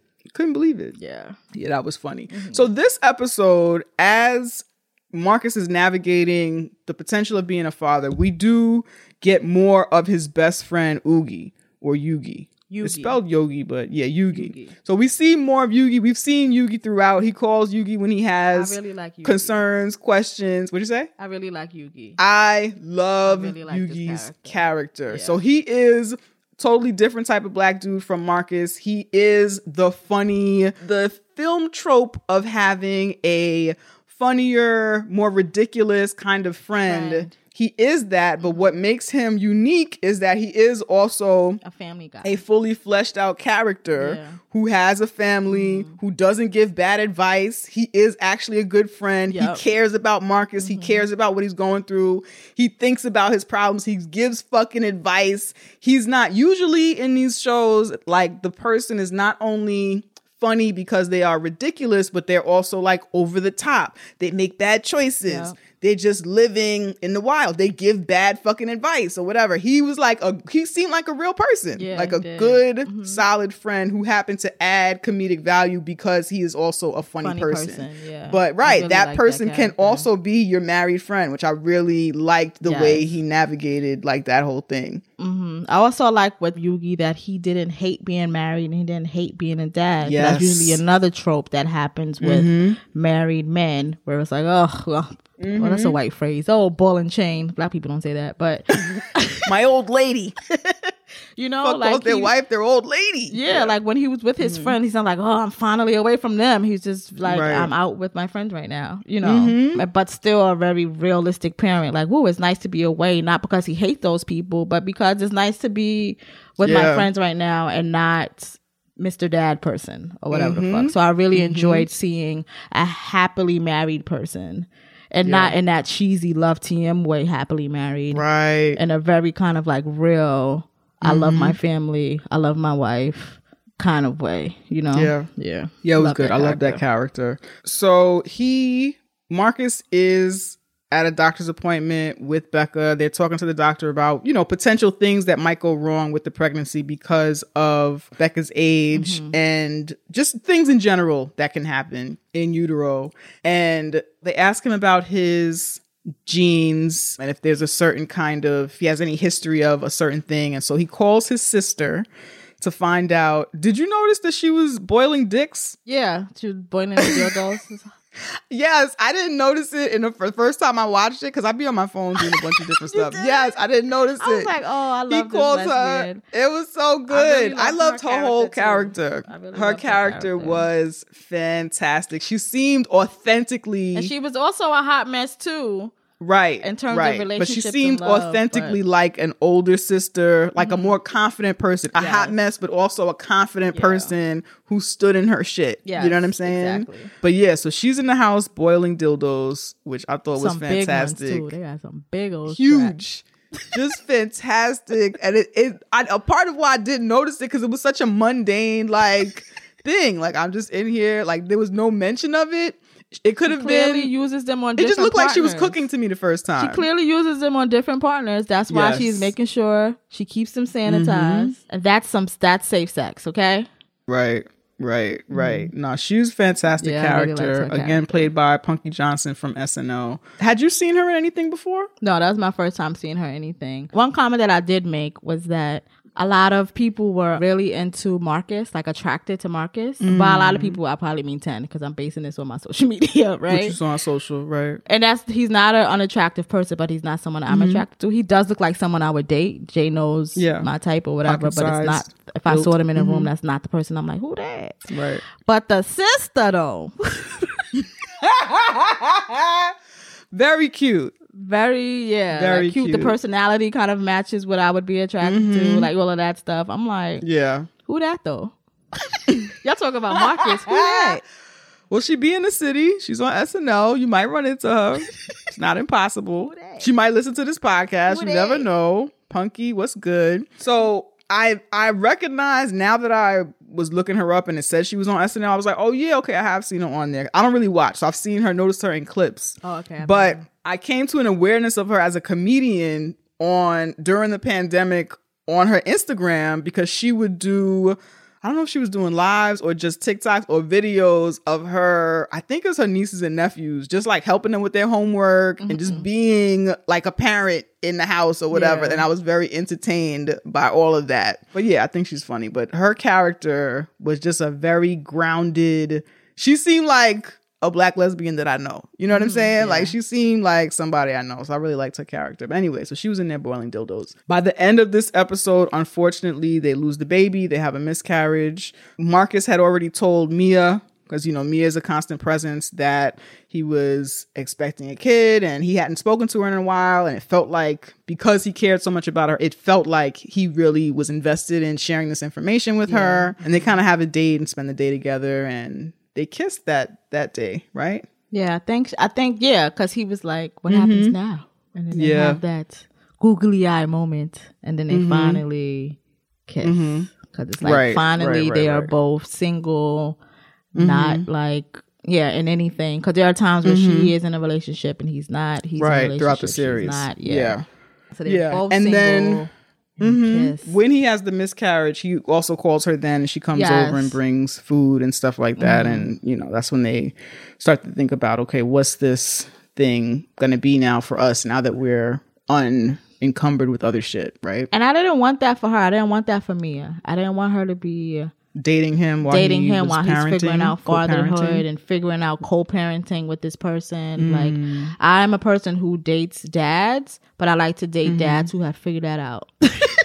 Mm-hmm. I like to date mm-hmm. dads who have already figured out their co-parenting with their the mother of their children. The children are typically older because I do not need to be a part of the growing pains of that, mm. and I don't want that for Mia as well. You know, Right. We can we can want fantasy in our fiction. I get it. Mm-hmm. That's fair. The next episode, right? So that episode ends with them kind of deciding that they're gonna like be together, sort of, mm-hmm. or kind of seeing what's next. So episode seven, we see they've been in a relationship for six months. So Marcus and Mia, it looks like it's going well. They have a vibe. It's very cute. Yeah. It's regular black love, not black love TM. TM. It's just two black people together, dating, loving enjoying each other. each other, like really, really fucking enjoying each other. There's an Right. underlying to me of a friendship within that that I don't see that mm-hmm. existed in his relationship with Ola or Emily, Right. which I think is important in relationships also. So I do, I did mm-hmm. like seeing that in their dynamic. That was pretty Yes. cute. They were cute. Super cute. Yeah, they were mad fucking cute. Yeah. I was loving it. So this episode is named after Mia's parents, whose name I didn't remember, but her parents are played by Blair Underwood and Kimberly Elise. So you know, as soon as you see Blair Underwood somewhere, you know it's about to be trouble. He's a cat daddy. He's a cat daddy, and he brings all the cat daddy shit with him. Problems. Yes. Okay. It's always gonna be some Yes. problems, mm-hmm. right? So Mia's mom loses the house that she grew up in, and so now they Mia goes back to help her mom like close out the house, move things, all that stuff or whatever, clean up, yada yada. During this trip, so Mia's under a lot of stress.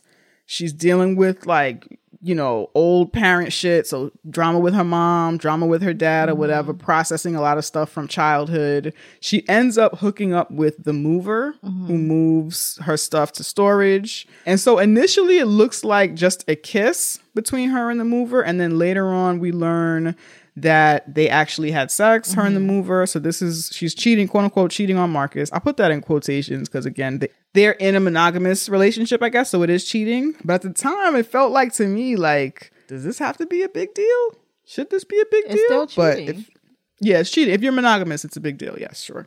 She comes back. Marcus keeps offering to support her. She likes to come, you know, it's a help big or deal whatever. even if you're not monogamous, because have y'all discussed how you do this? Like, yes, it's sure. a big deal. It's a Sure. it's a big deal Mhm. either way. Yeah. No, I get it. I get it. Marcus keeps offering to come and help. She's like, no, I'm good. I got it. I got it. I got it. She comes back from the trip. She felt like Marcus would be able to tell that, you know, she had cheated or something Yeah. was wrong or whatever. When he didn't say anything or seem like anything was wrong, she just decided to bury it, and not think about it. He throws her a surprise birthday party. She's like feeling all this guilt and like breaks up with him like wild abrupt at the end of the party. He oh he goes to give her her present and he reaches into her, his jacket and she's like don't propose. propose. Don't propose. He's like, uh, I love wasn't, that. but- I was like, yeah, oh. I wasn't, but what the fuck? So that leads to him asking, yeah, I wasn't gonna propose, but like, why are you fuck? yelling, don't propose at me? Like, what's Like going that. on? Mhm. And then she's like, well, this is this was a mistake. You know, I can't do this anymore. And it's like this really abrupt kind of breakup. She doesn't explain anything, to Anything. Mm-hmm. him. He has what he thought was this, you know, great night of throwing her a birthday party, and you know, he loves her. He doesn't know what the fuck is going on. So that was the end of that shit. You loved it? I love that he was treated the way that he's been treating women. Ah. I appreciated that. She had a disconnect and never let him be aware of what it was, and that's what he did to Emily, and that's what he did to Ola. He couldn't be honest. He couldn't communicate. He couldn't do those things. They kind of they have similar flaws, Mm-hmm. and I like that he had to adhere to those flaws. Like the things that he inflicted on other people got inflicted on him, and I'm like, Mm-hmm. good, finally hurt feel it. Cause this is what you did Mm-hmm. to Emily. I don't really care about Emily, but this is what you did to Emily. This is what you did to Ola. I'm gonna be honest, I don't really care about Ola either. But this is what Mm-hmm. you do. And you think it's all happenstance. Like Right. these are actions. Like even though Mm-hmm. like I don't think he of course I think he knows he hurt he knows he hurt these people, but I think that him, like a lot of men, they think that because they didn't do something to make the breakup happen, Quote, unquote, that yeah. they are not it's not all on them. It's not because I didn't cheat. Well, he did cheat on Emily, but because I didn't do like this outrageous act of whatever the fuck the alpha male, I don't believe in that, but in quotations, whatever these alpha men or these Mm-hmm. highly abusive other men do, then I wasn't Yeah. really that bad. Or I didn't really do much. But that disconnect that he does in relationships to me is just can be just as Right. harmful for the person on the receiving end, where you would just sit Mhm. around and kind of like emotionally confuse this person you're with to the point where they have to break up with you. They have to leave. They have to whatever. So I did Mm-hmm. like seeing that happen to him because it's like he needs he needed I think he needed to be heard. I think he needed Mhm. to understand why you can't be doing that. You can't just like Yeah. check out a relationship mentally and not tell the person you're in a fucking relationship with. Or Mhm. realize it's not what you want and not tell the person that you're that who who you're in a relationship with. Or realize, hey, this is not who I am anymore and not consult the person you're in a fucking relationship with. Mm-hmm. You know, so I do like that he got a taste of his own medicine because she that's what she did to him. I Mhm. loved it. Victory. okay. okay. So you kind of said how you felt about the cheating situation. To me, it felt like the stakes of deception like were too high. Like like to me, making out with a mover, having sex with a whoever the heck, to me, it feels like and again, this is I guess a part of my personal code, but it feels like that shouldn't have meant so much. Like that shouldn't have been such a huge deception. Like that's I think it depends. you know, feels like that type of shit is one of the things that like shouldn't necessarily take relationships down, but we hold it at this such high importance that it does. I think they do take relationships down regardless because trust is broken. It's not about the act of having sex with someone else or Mhm. whatever. It's like trust is broken. So now we have to repair. So it does affect the relationship. Like even if you don't break up, I don't think that Mhm. cheating should break up all relationships. I don't believe that. Mhm. But there's a shift happening and some people can't deal with the shift. Some people can't deal with the fact that now that means extra work has to happen. Right. Some people can't do that, so they rather just break up. So I can I can Mhm. see that and I can see that happening. For me, that wouldn't have been like a huge issue. For me, when it comes when it has come to cheating, it's been the trust thing. It's not I don't you know, obviously I don't really care about the sexual act because I'm not monogamous, Mhm. but you intentionally kept something from me for a reason because it's obviously meant something else Right. dot dot dot dot you know like whatever Mm-hmm. so me personally the way that she was holding on to that i wouldn't either i agree with you um, but i Mhm. think that they both are really irresponsible about communication they have horrible communicators Right. Both of yeah, and that's usually how I feel about like different acts of like deception and shit. It's like the lack of communication. Mhm. When even once we're talking about it now, okay, how are you communicating with me about this thing? Like, what's your, you know? Yeah. I feel like there have been incidents where I've learned of things happening, and I'm like, okay, this is happening, and I'm like ready to be like cool with it. Let's talk about it, and then the person can't even. We can't even have a conversation about it, and that changes the whole vibe. Now, now it makes what you did a problem because you can't t- talk to me about it like you know a fucking thinking, nuanced, dynamic motherfucker. You know, because it's not black love tm it's not black love TM, man. you know you're supposed to be perfect it's supposed to like Mm-hmm. be blissful all the time it's supposed to work all the time you're supposed to be on the same page all the time and Mhm. that shit is not real i think that even though logically some people know that like Mhm. logically i think that because we've always been told this different story we still strive for that other thing. We still strive for the black love tm being perfect. Now this Mhm. relationship is tainted because i cheated. He Mhm. literally he's dealt with cheating before. You know like he can probably even empathize in some way. And you know like who who the fuck knows? But because you never open your mouth to him the whole relationship is over. And that's the same thing he did with other people. So i just think that it's really really horrible at communicating when stuff shifts and they can't deal with the Mhm. shift like that's what the common thing i see in both of them where it's like they're kind of cowards when it comes to that they Mhm. just retreat Yeah.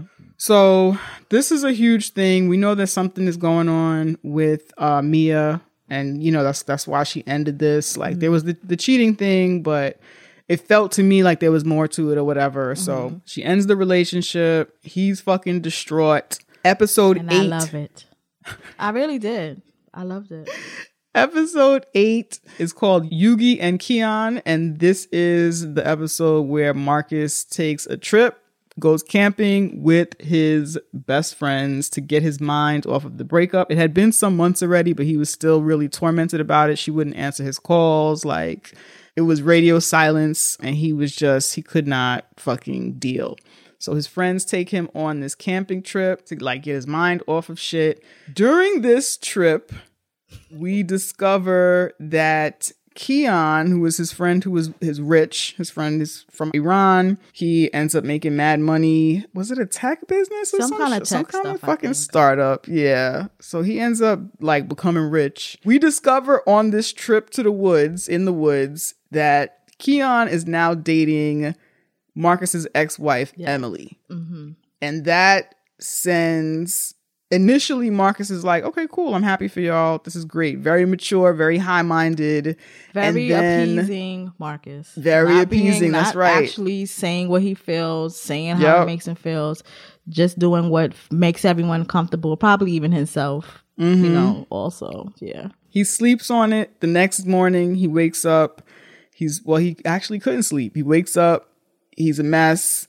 He eats some fucking chocolate mushrooms and is now confronts Keon. They argue a little bit and then he goes bike riding and has a bad trip for the On rest the- of the on the day. Just a, a fucking bad, bad trip on shrooms. Is it okay that Keon is dating Emily? I wouldn't. I think it's not okay. But also, Mhm. I think that shit happens. Like, there's parts of me that I personally wouldn't do anything like that because I'm very. I compartmentalize things. I don't even. My friends aren't even friends with my boyfriends, and like I don't do shit Mhm. like that. that- Mhm. So that kind of stuff won't generally happen because of how I live my life. But I do think that sometimes stuff happens and love happens and grows in these spaces that make no sense to anybody but the people who are in it. And I do think that if it seems like a real thing, then I do think it is okay to try. But I do think he should have went about that differently. Mhm. I don't think that it should have just been on a trip in the middle of the woods where I can't walk away. Yeah. where I can't right. like, you know, whatever that I Right. find out you are dating my ex-wife. I think, you know, the second he realized, oh, this is real, you should have had a conversation with Mhm. your friend. Yeah. Not like this. Right. By the time he told him, they were already like in it, like in it. in a In the thick relationship. of it. Yeah. Mhm. Yeah. But that's the part for me because it's I I do anything's possible. I've also been in like these relationships with people that I never would have thought I would have been in. It never was anything Mhm. like that. But like I'm just saying that relationships have grown and s- out of situations where I was like, oh my god, I never even would have, you know, like whatever. So I I think I can understand that, but I Mhm. do think that as a friend, it should have been handled way differently and with more care because there's a selfishness attached to how he found out Right. where he found mm-hmm. out all of this time that like y'all are fucking in love. That mm-hmm. takes a little bit of time. I was in a whole fucking relationship. Why didn't you tell me then? You know it's just like you tell me right. now when uh, when me and this person i'm brokenhearted and now i find this out. Tell me this at least when i'm mm-hmm. fucking happy with right. with her it might be easier to swallow then because i'm in this happy loving situation i don't know i wouldn't have handled Yeah. it that way but i don't think Right. that to me that stuff matters more when you are like younger i think as we get older i think those things don't matter as much if done respectfully and not in a scandalous cheating vindictive kind of way Mm-hmm. um but i do think as we get older some of those codes Rules. and quotations Right. May not have to exist or should not Mhm. exist. Like, yeah, I think they're. I think they after a while it gets kind of silly. Mhm. Yeah. Mhm. Yeah, what would, would you, you. How would you do that? How do you feel about? I don't know. I don't know. I think for me, like as a rule, that's not something I would do. And I, I, to me, it takes work to avoid certain things. Especially, I'm a very, I can be a very flirty person or very like, you know, I'm down for whatever, right? So there are certain situations that I actively just avoid. So I don't know that I would find myself in a situation where I would be that close with a friend's Yeah, same. ex partner or whatever. Yeah, certain things that like, okay, this moment is really innocent, but I already know that I'm a ridiculous person, and if I have another drink and make three more jokes, like you're gonna want to make out with me, okay? Mm-hmm. Like that's just what it is. So mm-hmm. yeah, certain situations I just I don't think I would find myself in, but I agree with what you're saying. Like you know, sometimes shit for real just happens. And that's what it seemed like because he's like, we just seen each other at a bar, and blah, blah, blah. Right. It's not like he was a like. It doesn't seem like he was around around. Of course, he knew Emily as his wife and stuff like that, but it doesn't seem Mhm. like he was around looking at his wife. I don't know. That's not the impression that I got when they did finally get to talk. But yeah, I don't foresee being in a situation like that. But I do think that after a while, like it shouldn't matter that much. Mhm. Like that cold should be like, come on, like we're like. right. Yeah. You have anything else for this episode? I do want to say that I do more about Yugi. I was it on this trip where he realized, not when he realized his wife, he knows his wife is pregnant and he's having another child and he's kind of like Yeah, this navigating he that. tells them. Yeah, Mhm. and I like that he was not disappointed he was not having another child, but it was it was apparent that like adjustments has to happen. Like this is a Mhm. life shift, and I like Yeah. how they kind of wrote that in, and it wasn't begrudging. It wasn't like Mhm. fuck it, she's pregnant again. The you know, it was just like yeah, she's Mhm. pregnant again. You know, like acknowledging that this is a change, something is different Mhm. here. I'm glad to be out here with you guys, so I don't have to kind of like think about the Think shift that about have it. to happen so much or whatever the fuck. So I, I don't know. I just really like the way that they wrote this Yugi character. It was Mhm. just really good and like careful and safe and nice to Mhm. see a man, a black man in particular, exist in this way. Mm-hmm. So that was something in this episode that I really, really liked. And then also seeing friendship, seeing this friendship Yeah. among men, seeing them be vulnerable, seeing them care, seeing how uncomfortable Kirby was because he does love his friend. Mhm. Like there are jerk men who will not give a fuck. Mm-hmm. Keon, you called him Kirby. Why I not don't call him Kirby? Who's. Kirby? it's it's not funny that you messed up his name. It's funny that you chose Kirby. I don't where, even know where did that Kirby come from? is.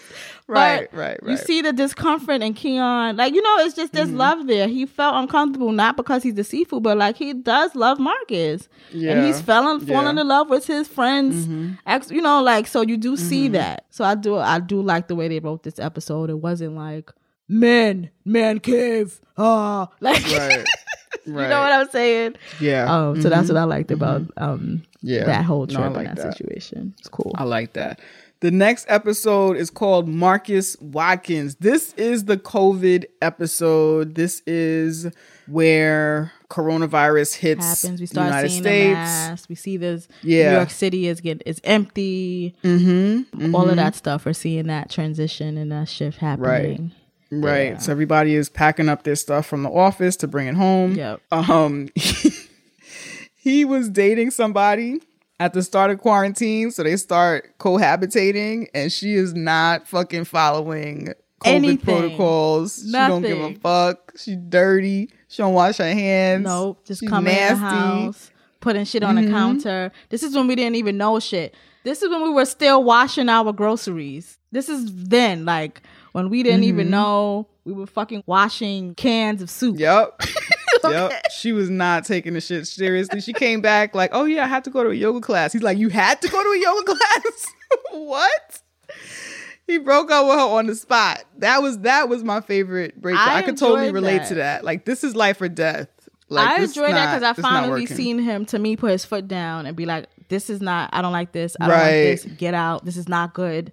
I'm not enjoying this." He wasn't harsh. He wasn't as harsh as what you're saying. No, he but wasn't. yeah. But it was the for him. Right. It was because he don't Yeah, say anything. He just lets Like, whatever happen and like kind of goes with the true. flow. So it was nice to Mhm. finally see him be like, "Look, this don't work. You Mm-hmm. wildin'. Goodbye." Yeah, He's never done that. He would just usually anymore. disengage and You're look right. at her, and then she'll finally one day be like, "Is this not what you want?" And he'd be like, Ugh. And really. I'm sorry. Yeah, no, you're right. You're right. You're right. That was I did enjoy that a lot. I did enjoy that a lot. She did the wash your hands where you don't use any, so you just rinse. no, she just the rinsed her rinse and flick. hand for like two seconds, Flick the. Oh, it was bad. It was bad. It was bad. bad. But She left that apartment and got COVID like soon after. They don't put You that. know in, she got It's not written there, but I'm sure that's what happened. you know she got COVID for happened. sure. Definitely got COVID. So during this period, they also portrayed the murder of George Floyd. I Mm-hmm. don't know if they mention his name at any point, but we know that this is That's what's happening, What's happened? He's watching the video. We see him kind of like depressed, and people are texting him saying, you know, I wanted to check on you. You know, I'm an ally. Da da da da. That kind of all the stuff that was happening to Black people during this period. That when this episode was happening, I actually tweeted, "I'm so happy I did not work with any white people during that time because I was Mm-hmm. I knew that that was happening, but I wasn't seeing it. So that was my first time I visualized a black person getting those texts from Right. from white people or other non-black POCs or whatever, and that wasn't my experience at all. And I was getting stressed Mm-hmm. Yeah. out just watching him go through that, and I was like, right. well, I'm so happy that that was not ex- my experience because like Yeah. that was a lot. It was a lot. He in his house minding his business. Mm-hmm. And there's a text about Trying whatever. And maybe he he Yeah. buried it and put it somewhere else because that's what black people do. And we Mm-hmm. have to kind of just, you know, move on. And now it's I'm reminded again and again and again because you have your anti black guilt. Mm-hmm. Yeah. Yeah, it was a lot.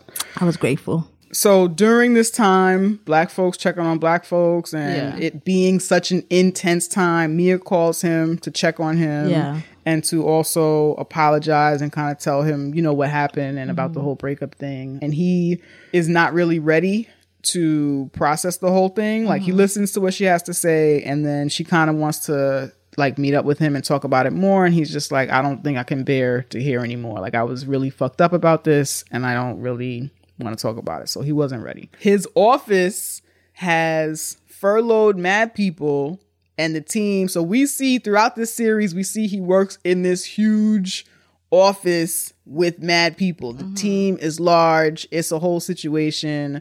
They furlough mad people during quarantine and it's down to a team of five. And he feels like a lot of the work has been put on his mm-hmm. shoulders. So mm-hmm. he's overworking like a lot of people who ended up working from home were overworked and those people who ended up not being furloughed, you know, and still working, a lot of people were feeling overworked during this period. His job, so he's the only person of color it seems, his and black person in particular, his job wants him to approve their PR statement saying that they stand by the black community. At which mm-hmm. point he flips out and he's like, "But you don't."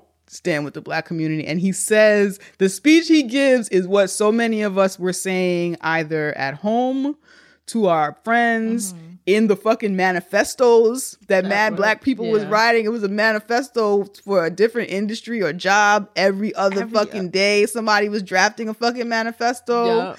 You don't support the black community. This is what we need. This is what we demand. So he says all of that shit and ends up quitting his job in that moment. And so I thought that was a really good encapsulation about what a lot of black Yeah. people were experiencing. I also thought it was time. interesting that he wasn't furloughed. So it was like you didn't furlough the one black person because they're Mm-hmm. black, but you still give them all of this work because you dead Mm-hmm. ass don't understand oppression, you white motherfuckers. So like so Right. so for both of those things to be happening to him at one time is very significant and shows how a lot of them were kind of being during that time, thinking that Mm-hmm. if they okay, we, we know we're not going to furlough him. This is not something that happened, but this is something that it feels like happened. We're not going to Mm-hmm. Yeah. furlough him, but you're giving him 10 times the work. How Mm-hmm. much do you actually care about Yeah. black people? Yeah. Mm-hmm. You don't. You don't. So I thought that was um interesting. I like that he quit Mm-hmm. his job too. Yeah. It was it was a good it was a good curse out. It was Yeah, good. yeah. Curses them out, quits. It's great. It was. This episode, his sister also gets married to her longtime on and off girlfriend. And seeing that wedding and seeing his imperfect sister get married to an imperfect person encourages him to reconsider his position on Mia and how he had been viewing Yeah. what happened with their mm-hmm. breakup. The final episode. So in that last episode, he had he reconsiders Mia. He meets up with her. They have this conversation. She says that she's been going to therapy. Mm-hmm. He, you know, they separate and he's like, "No, like listen, I'm really happy that you went to therapy and dealt with your shit. I want to be there for you in whatever way. Like, let's fucking do Let's this. do this she's like, shit. yes, let's do this. so they're together. Mm-hmm. They're together. Yeah. And then episode motherfucking 10, we get a whole episode of actual black love. It's Yes. fucking Minus adorable. the TM. Yo, the minus the TM, the whole episode, I was waiting for the bottom to drop out. Like, where's the drama? Me too, Something bad's like- gonna happen. They're not gonna make it. What's gonna go wrong? What What are we gonna do? It was just an episode of black people loving and supporting each other. Yeah. And when they had miscommunications, they talked They about that talked shit. about it.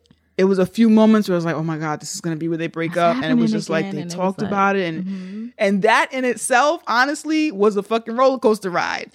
Like just like the fact that oh no, nothing's happening. That in itself was an emotional roller coaster because Mhm. was used to like oh no, it's gonna be a drama, and it really was just an episode of two black married people loving each Loving other. each Well, they're they're dating, they get pregnant, and then it seems like they get married, Yeah. and you know they get a new place and all these All things, and then they go to the fucking Bahamas Yeah, yeah. at the end, and they fucking smile. Fucking end. It just ended with fucking black happiness. Yes.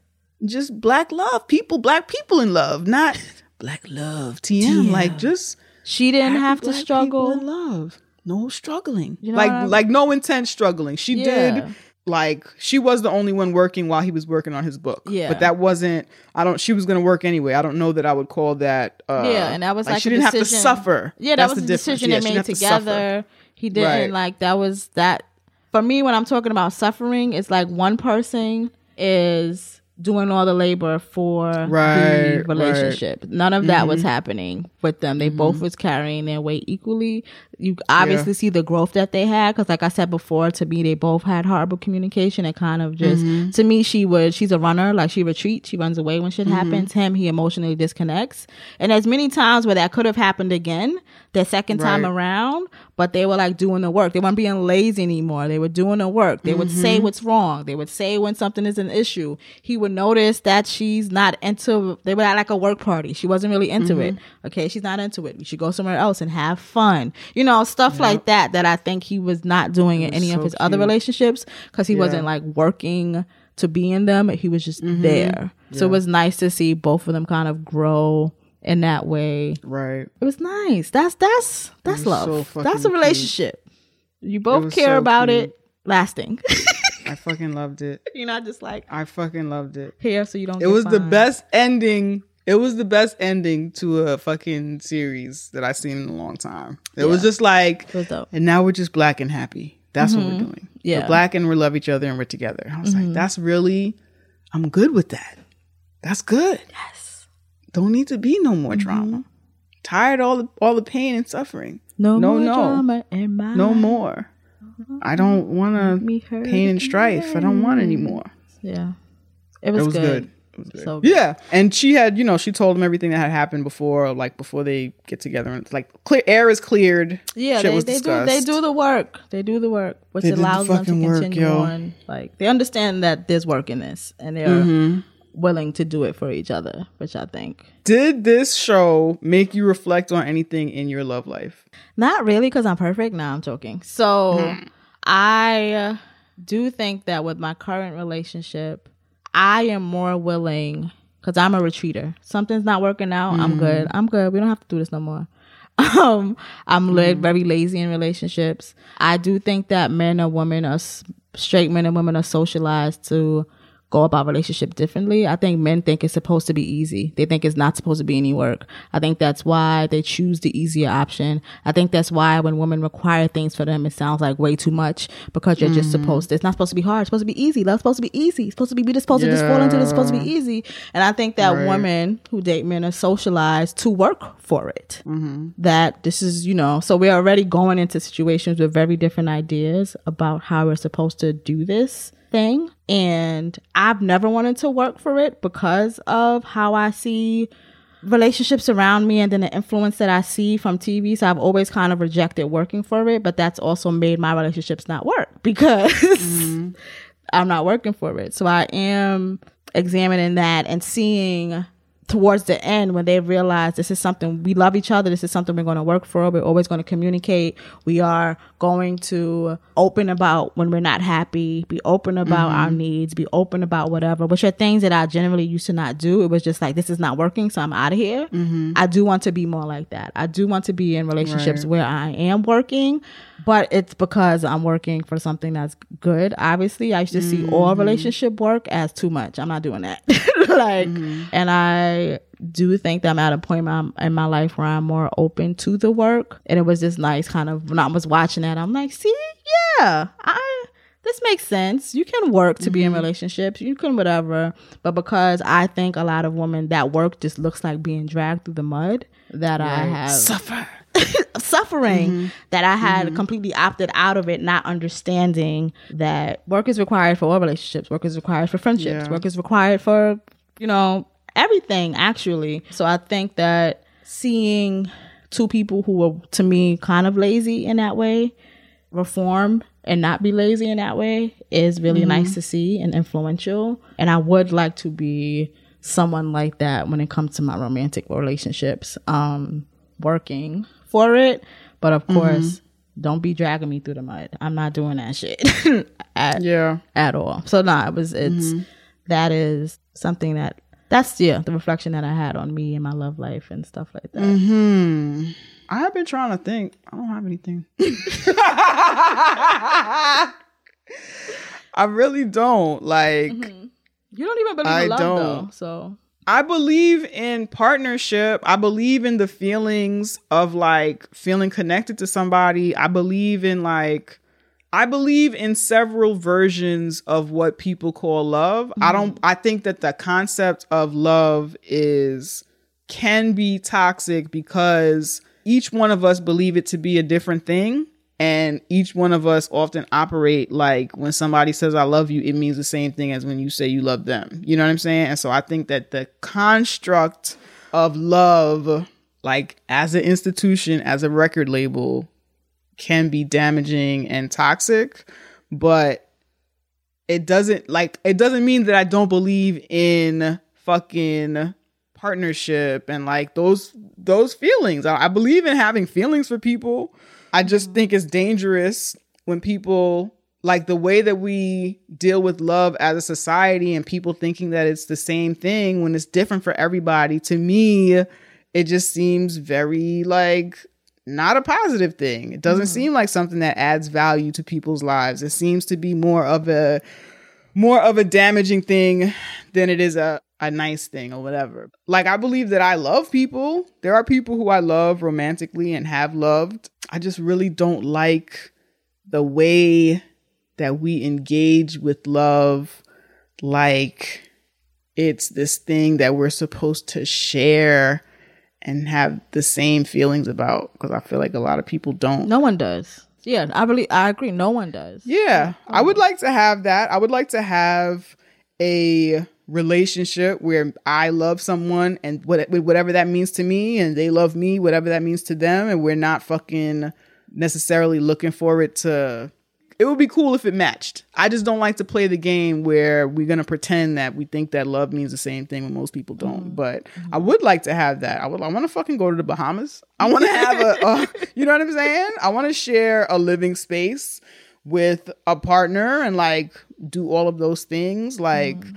I don't believe in the institution of love, but I believe in the energy of loving somebody. I also believe that energy is different for every single person, you know? But yeah, I guess when I see stories like this, also sometimes, sometimes I feel like they're telling this story that's supposed to be common for people based on this general understanding of love. But yeah, I don't know. I don't know. I don't know. I liked it. I would like to have Yeah, nice. I'd love rather more of these examples of love than all of the other examples that we have of what a loving Mhm. relationship could be. Right. towards the end, because he's you know he's a piece of shit before. Mhm, mhm. I would like to see more of that. I would like to see people who like have issues and they talk it out. Like if I think that if we had more examples of that, people can be more honest about what the fuck they want. They're Mhm. not because they're supposed to do love the way that everyone tells you you're supposed to do love. Right. And that makes no sense. There's no one Mhm. size fits all way to like love people. Yeah. That's impossible. It makes no sense. But we're always sold one kind of way to fucking do it. And that's why Mhm. nobody knows what the fuck they want and what that actually Yeah. means. Because the construct is telling you this is what it looks like. And if it don't look like this, then what are you doing? You know? Mhm. So I would rather see more of things like this. Cause then then that'll stretch the people's idea of what love is even more. Because then now the mm-hmm. you know, like we're always just told this one very similar Narrow. story, mm-hmm. regardless of the characters, regardless of the race, regardless of the economic Right. background, regardless of all there'll be all of these different factors about these people that are different based on story to story, but the story is always the same. That makes no sense. Mm-hmm. mm-hmm. Mm-hmm. You know? Yeah. So yeah, I would Yeah. like to see better examples, different examples of love and love stories and Mhm. relationships and shit like that. Agreed. Agreed.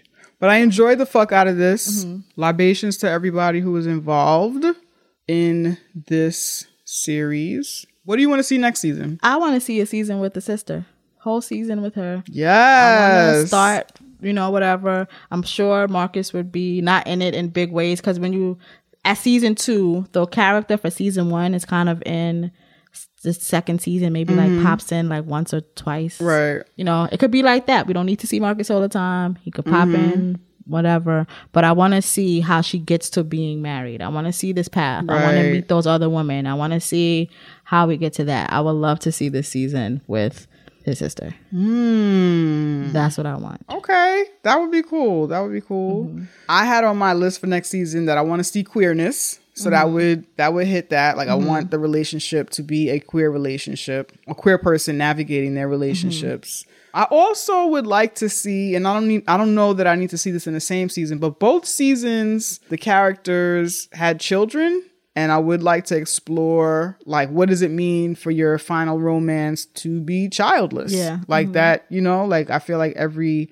to me, that's a part of the cookie cutter, like what love is supposed to end up shit. in. Mhm. Right. Yeah. Like you get partnered and you have a kid. Even even if, you know, people I think the first season is still unconventional because she doesn't necessarily end up with the person that she has a child with. Mm-hmm. But it's still that's a part of the dynamics of, you know, her process into adulthood and having a relationship Well, niggas, niggas don't be using condoms. They don't be using condoms. right, right, right. Yeah.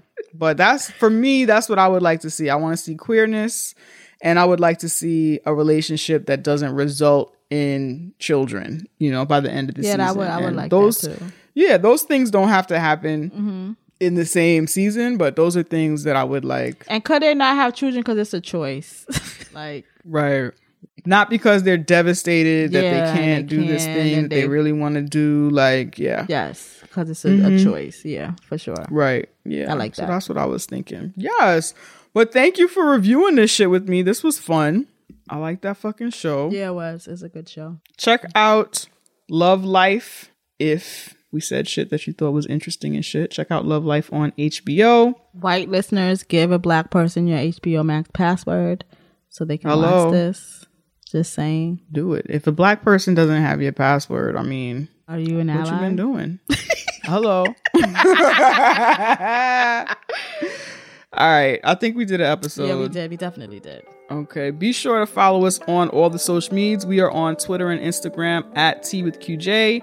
We are on Facebook and Tumblr, Tea with Queen and J. Check out our website, teawithqueenandj.com. You can also send us your T-mail at teawithqueenandj at gmail.com if you had thoughts on this episode or you have other questions that you wanted to touch on, hit us up. If you have actually, if you have thoughts on this episode in particular, maybe maybe we'll discuss those on a Patreon episode. But yeah, but send Yeah, us your be cool. T-mail. That'd be cool. I like Yeah. Send us your T-mail. Let us know what's good. What's your personal social media? At the Queen Speaks with an underscore. That's on Instagram and Twitter. Follow me there. And what's yours? Janicia F on Twitter and Instagram at J A N I C I A F for fun.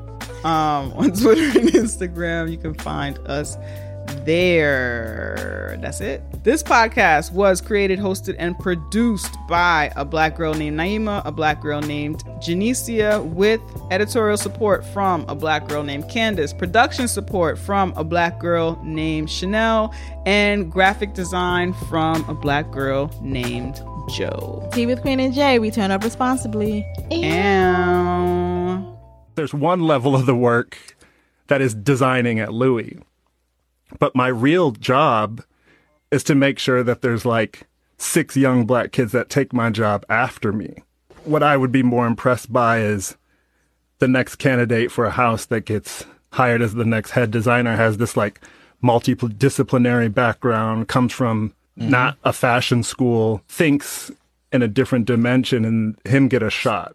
hey, psst. Hey, you. Are you still here? You over there.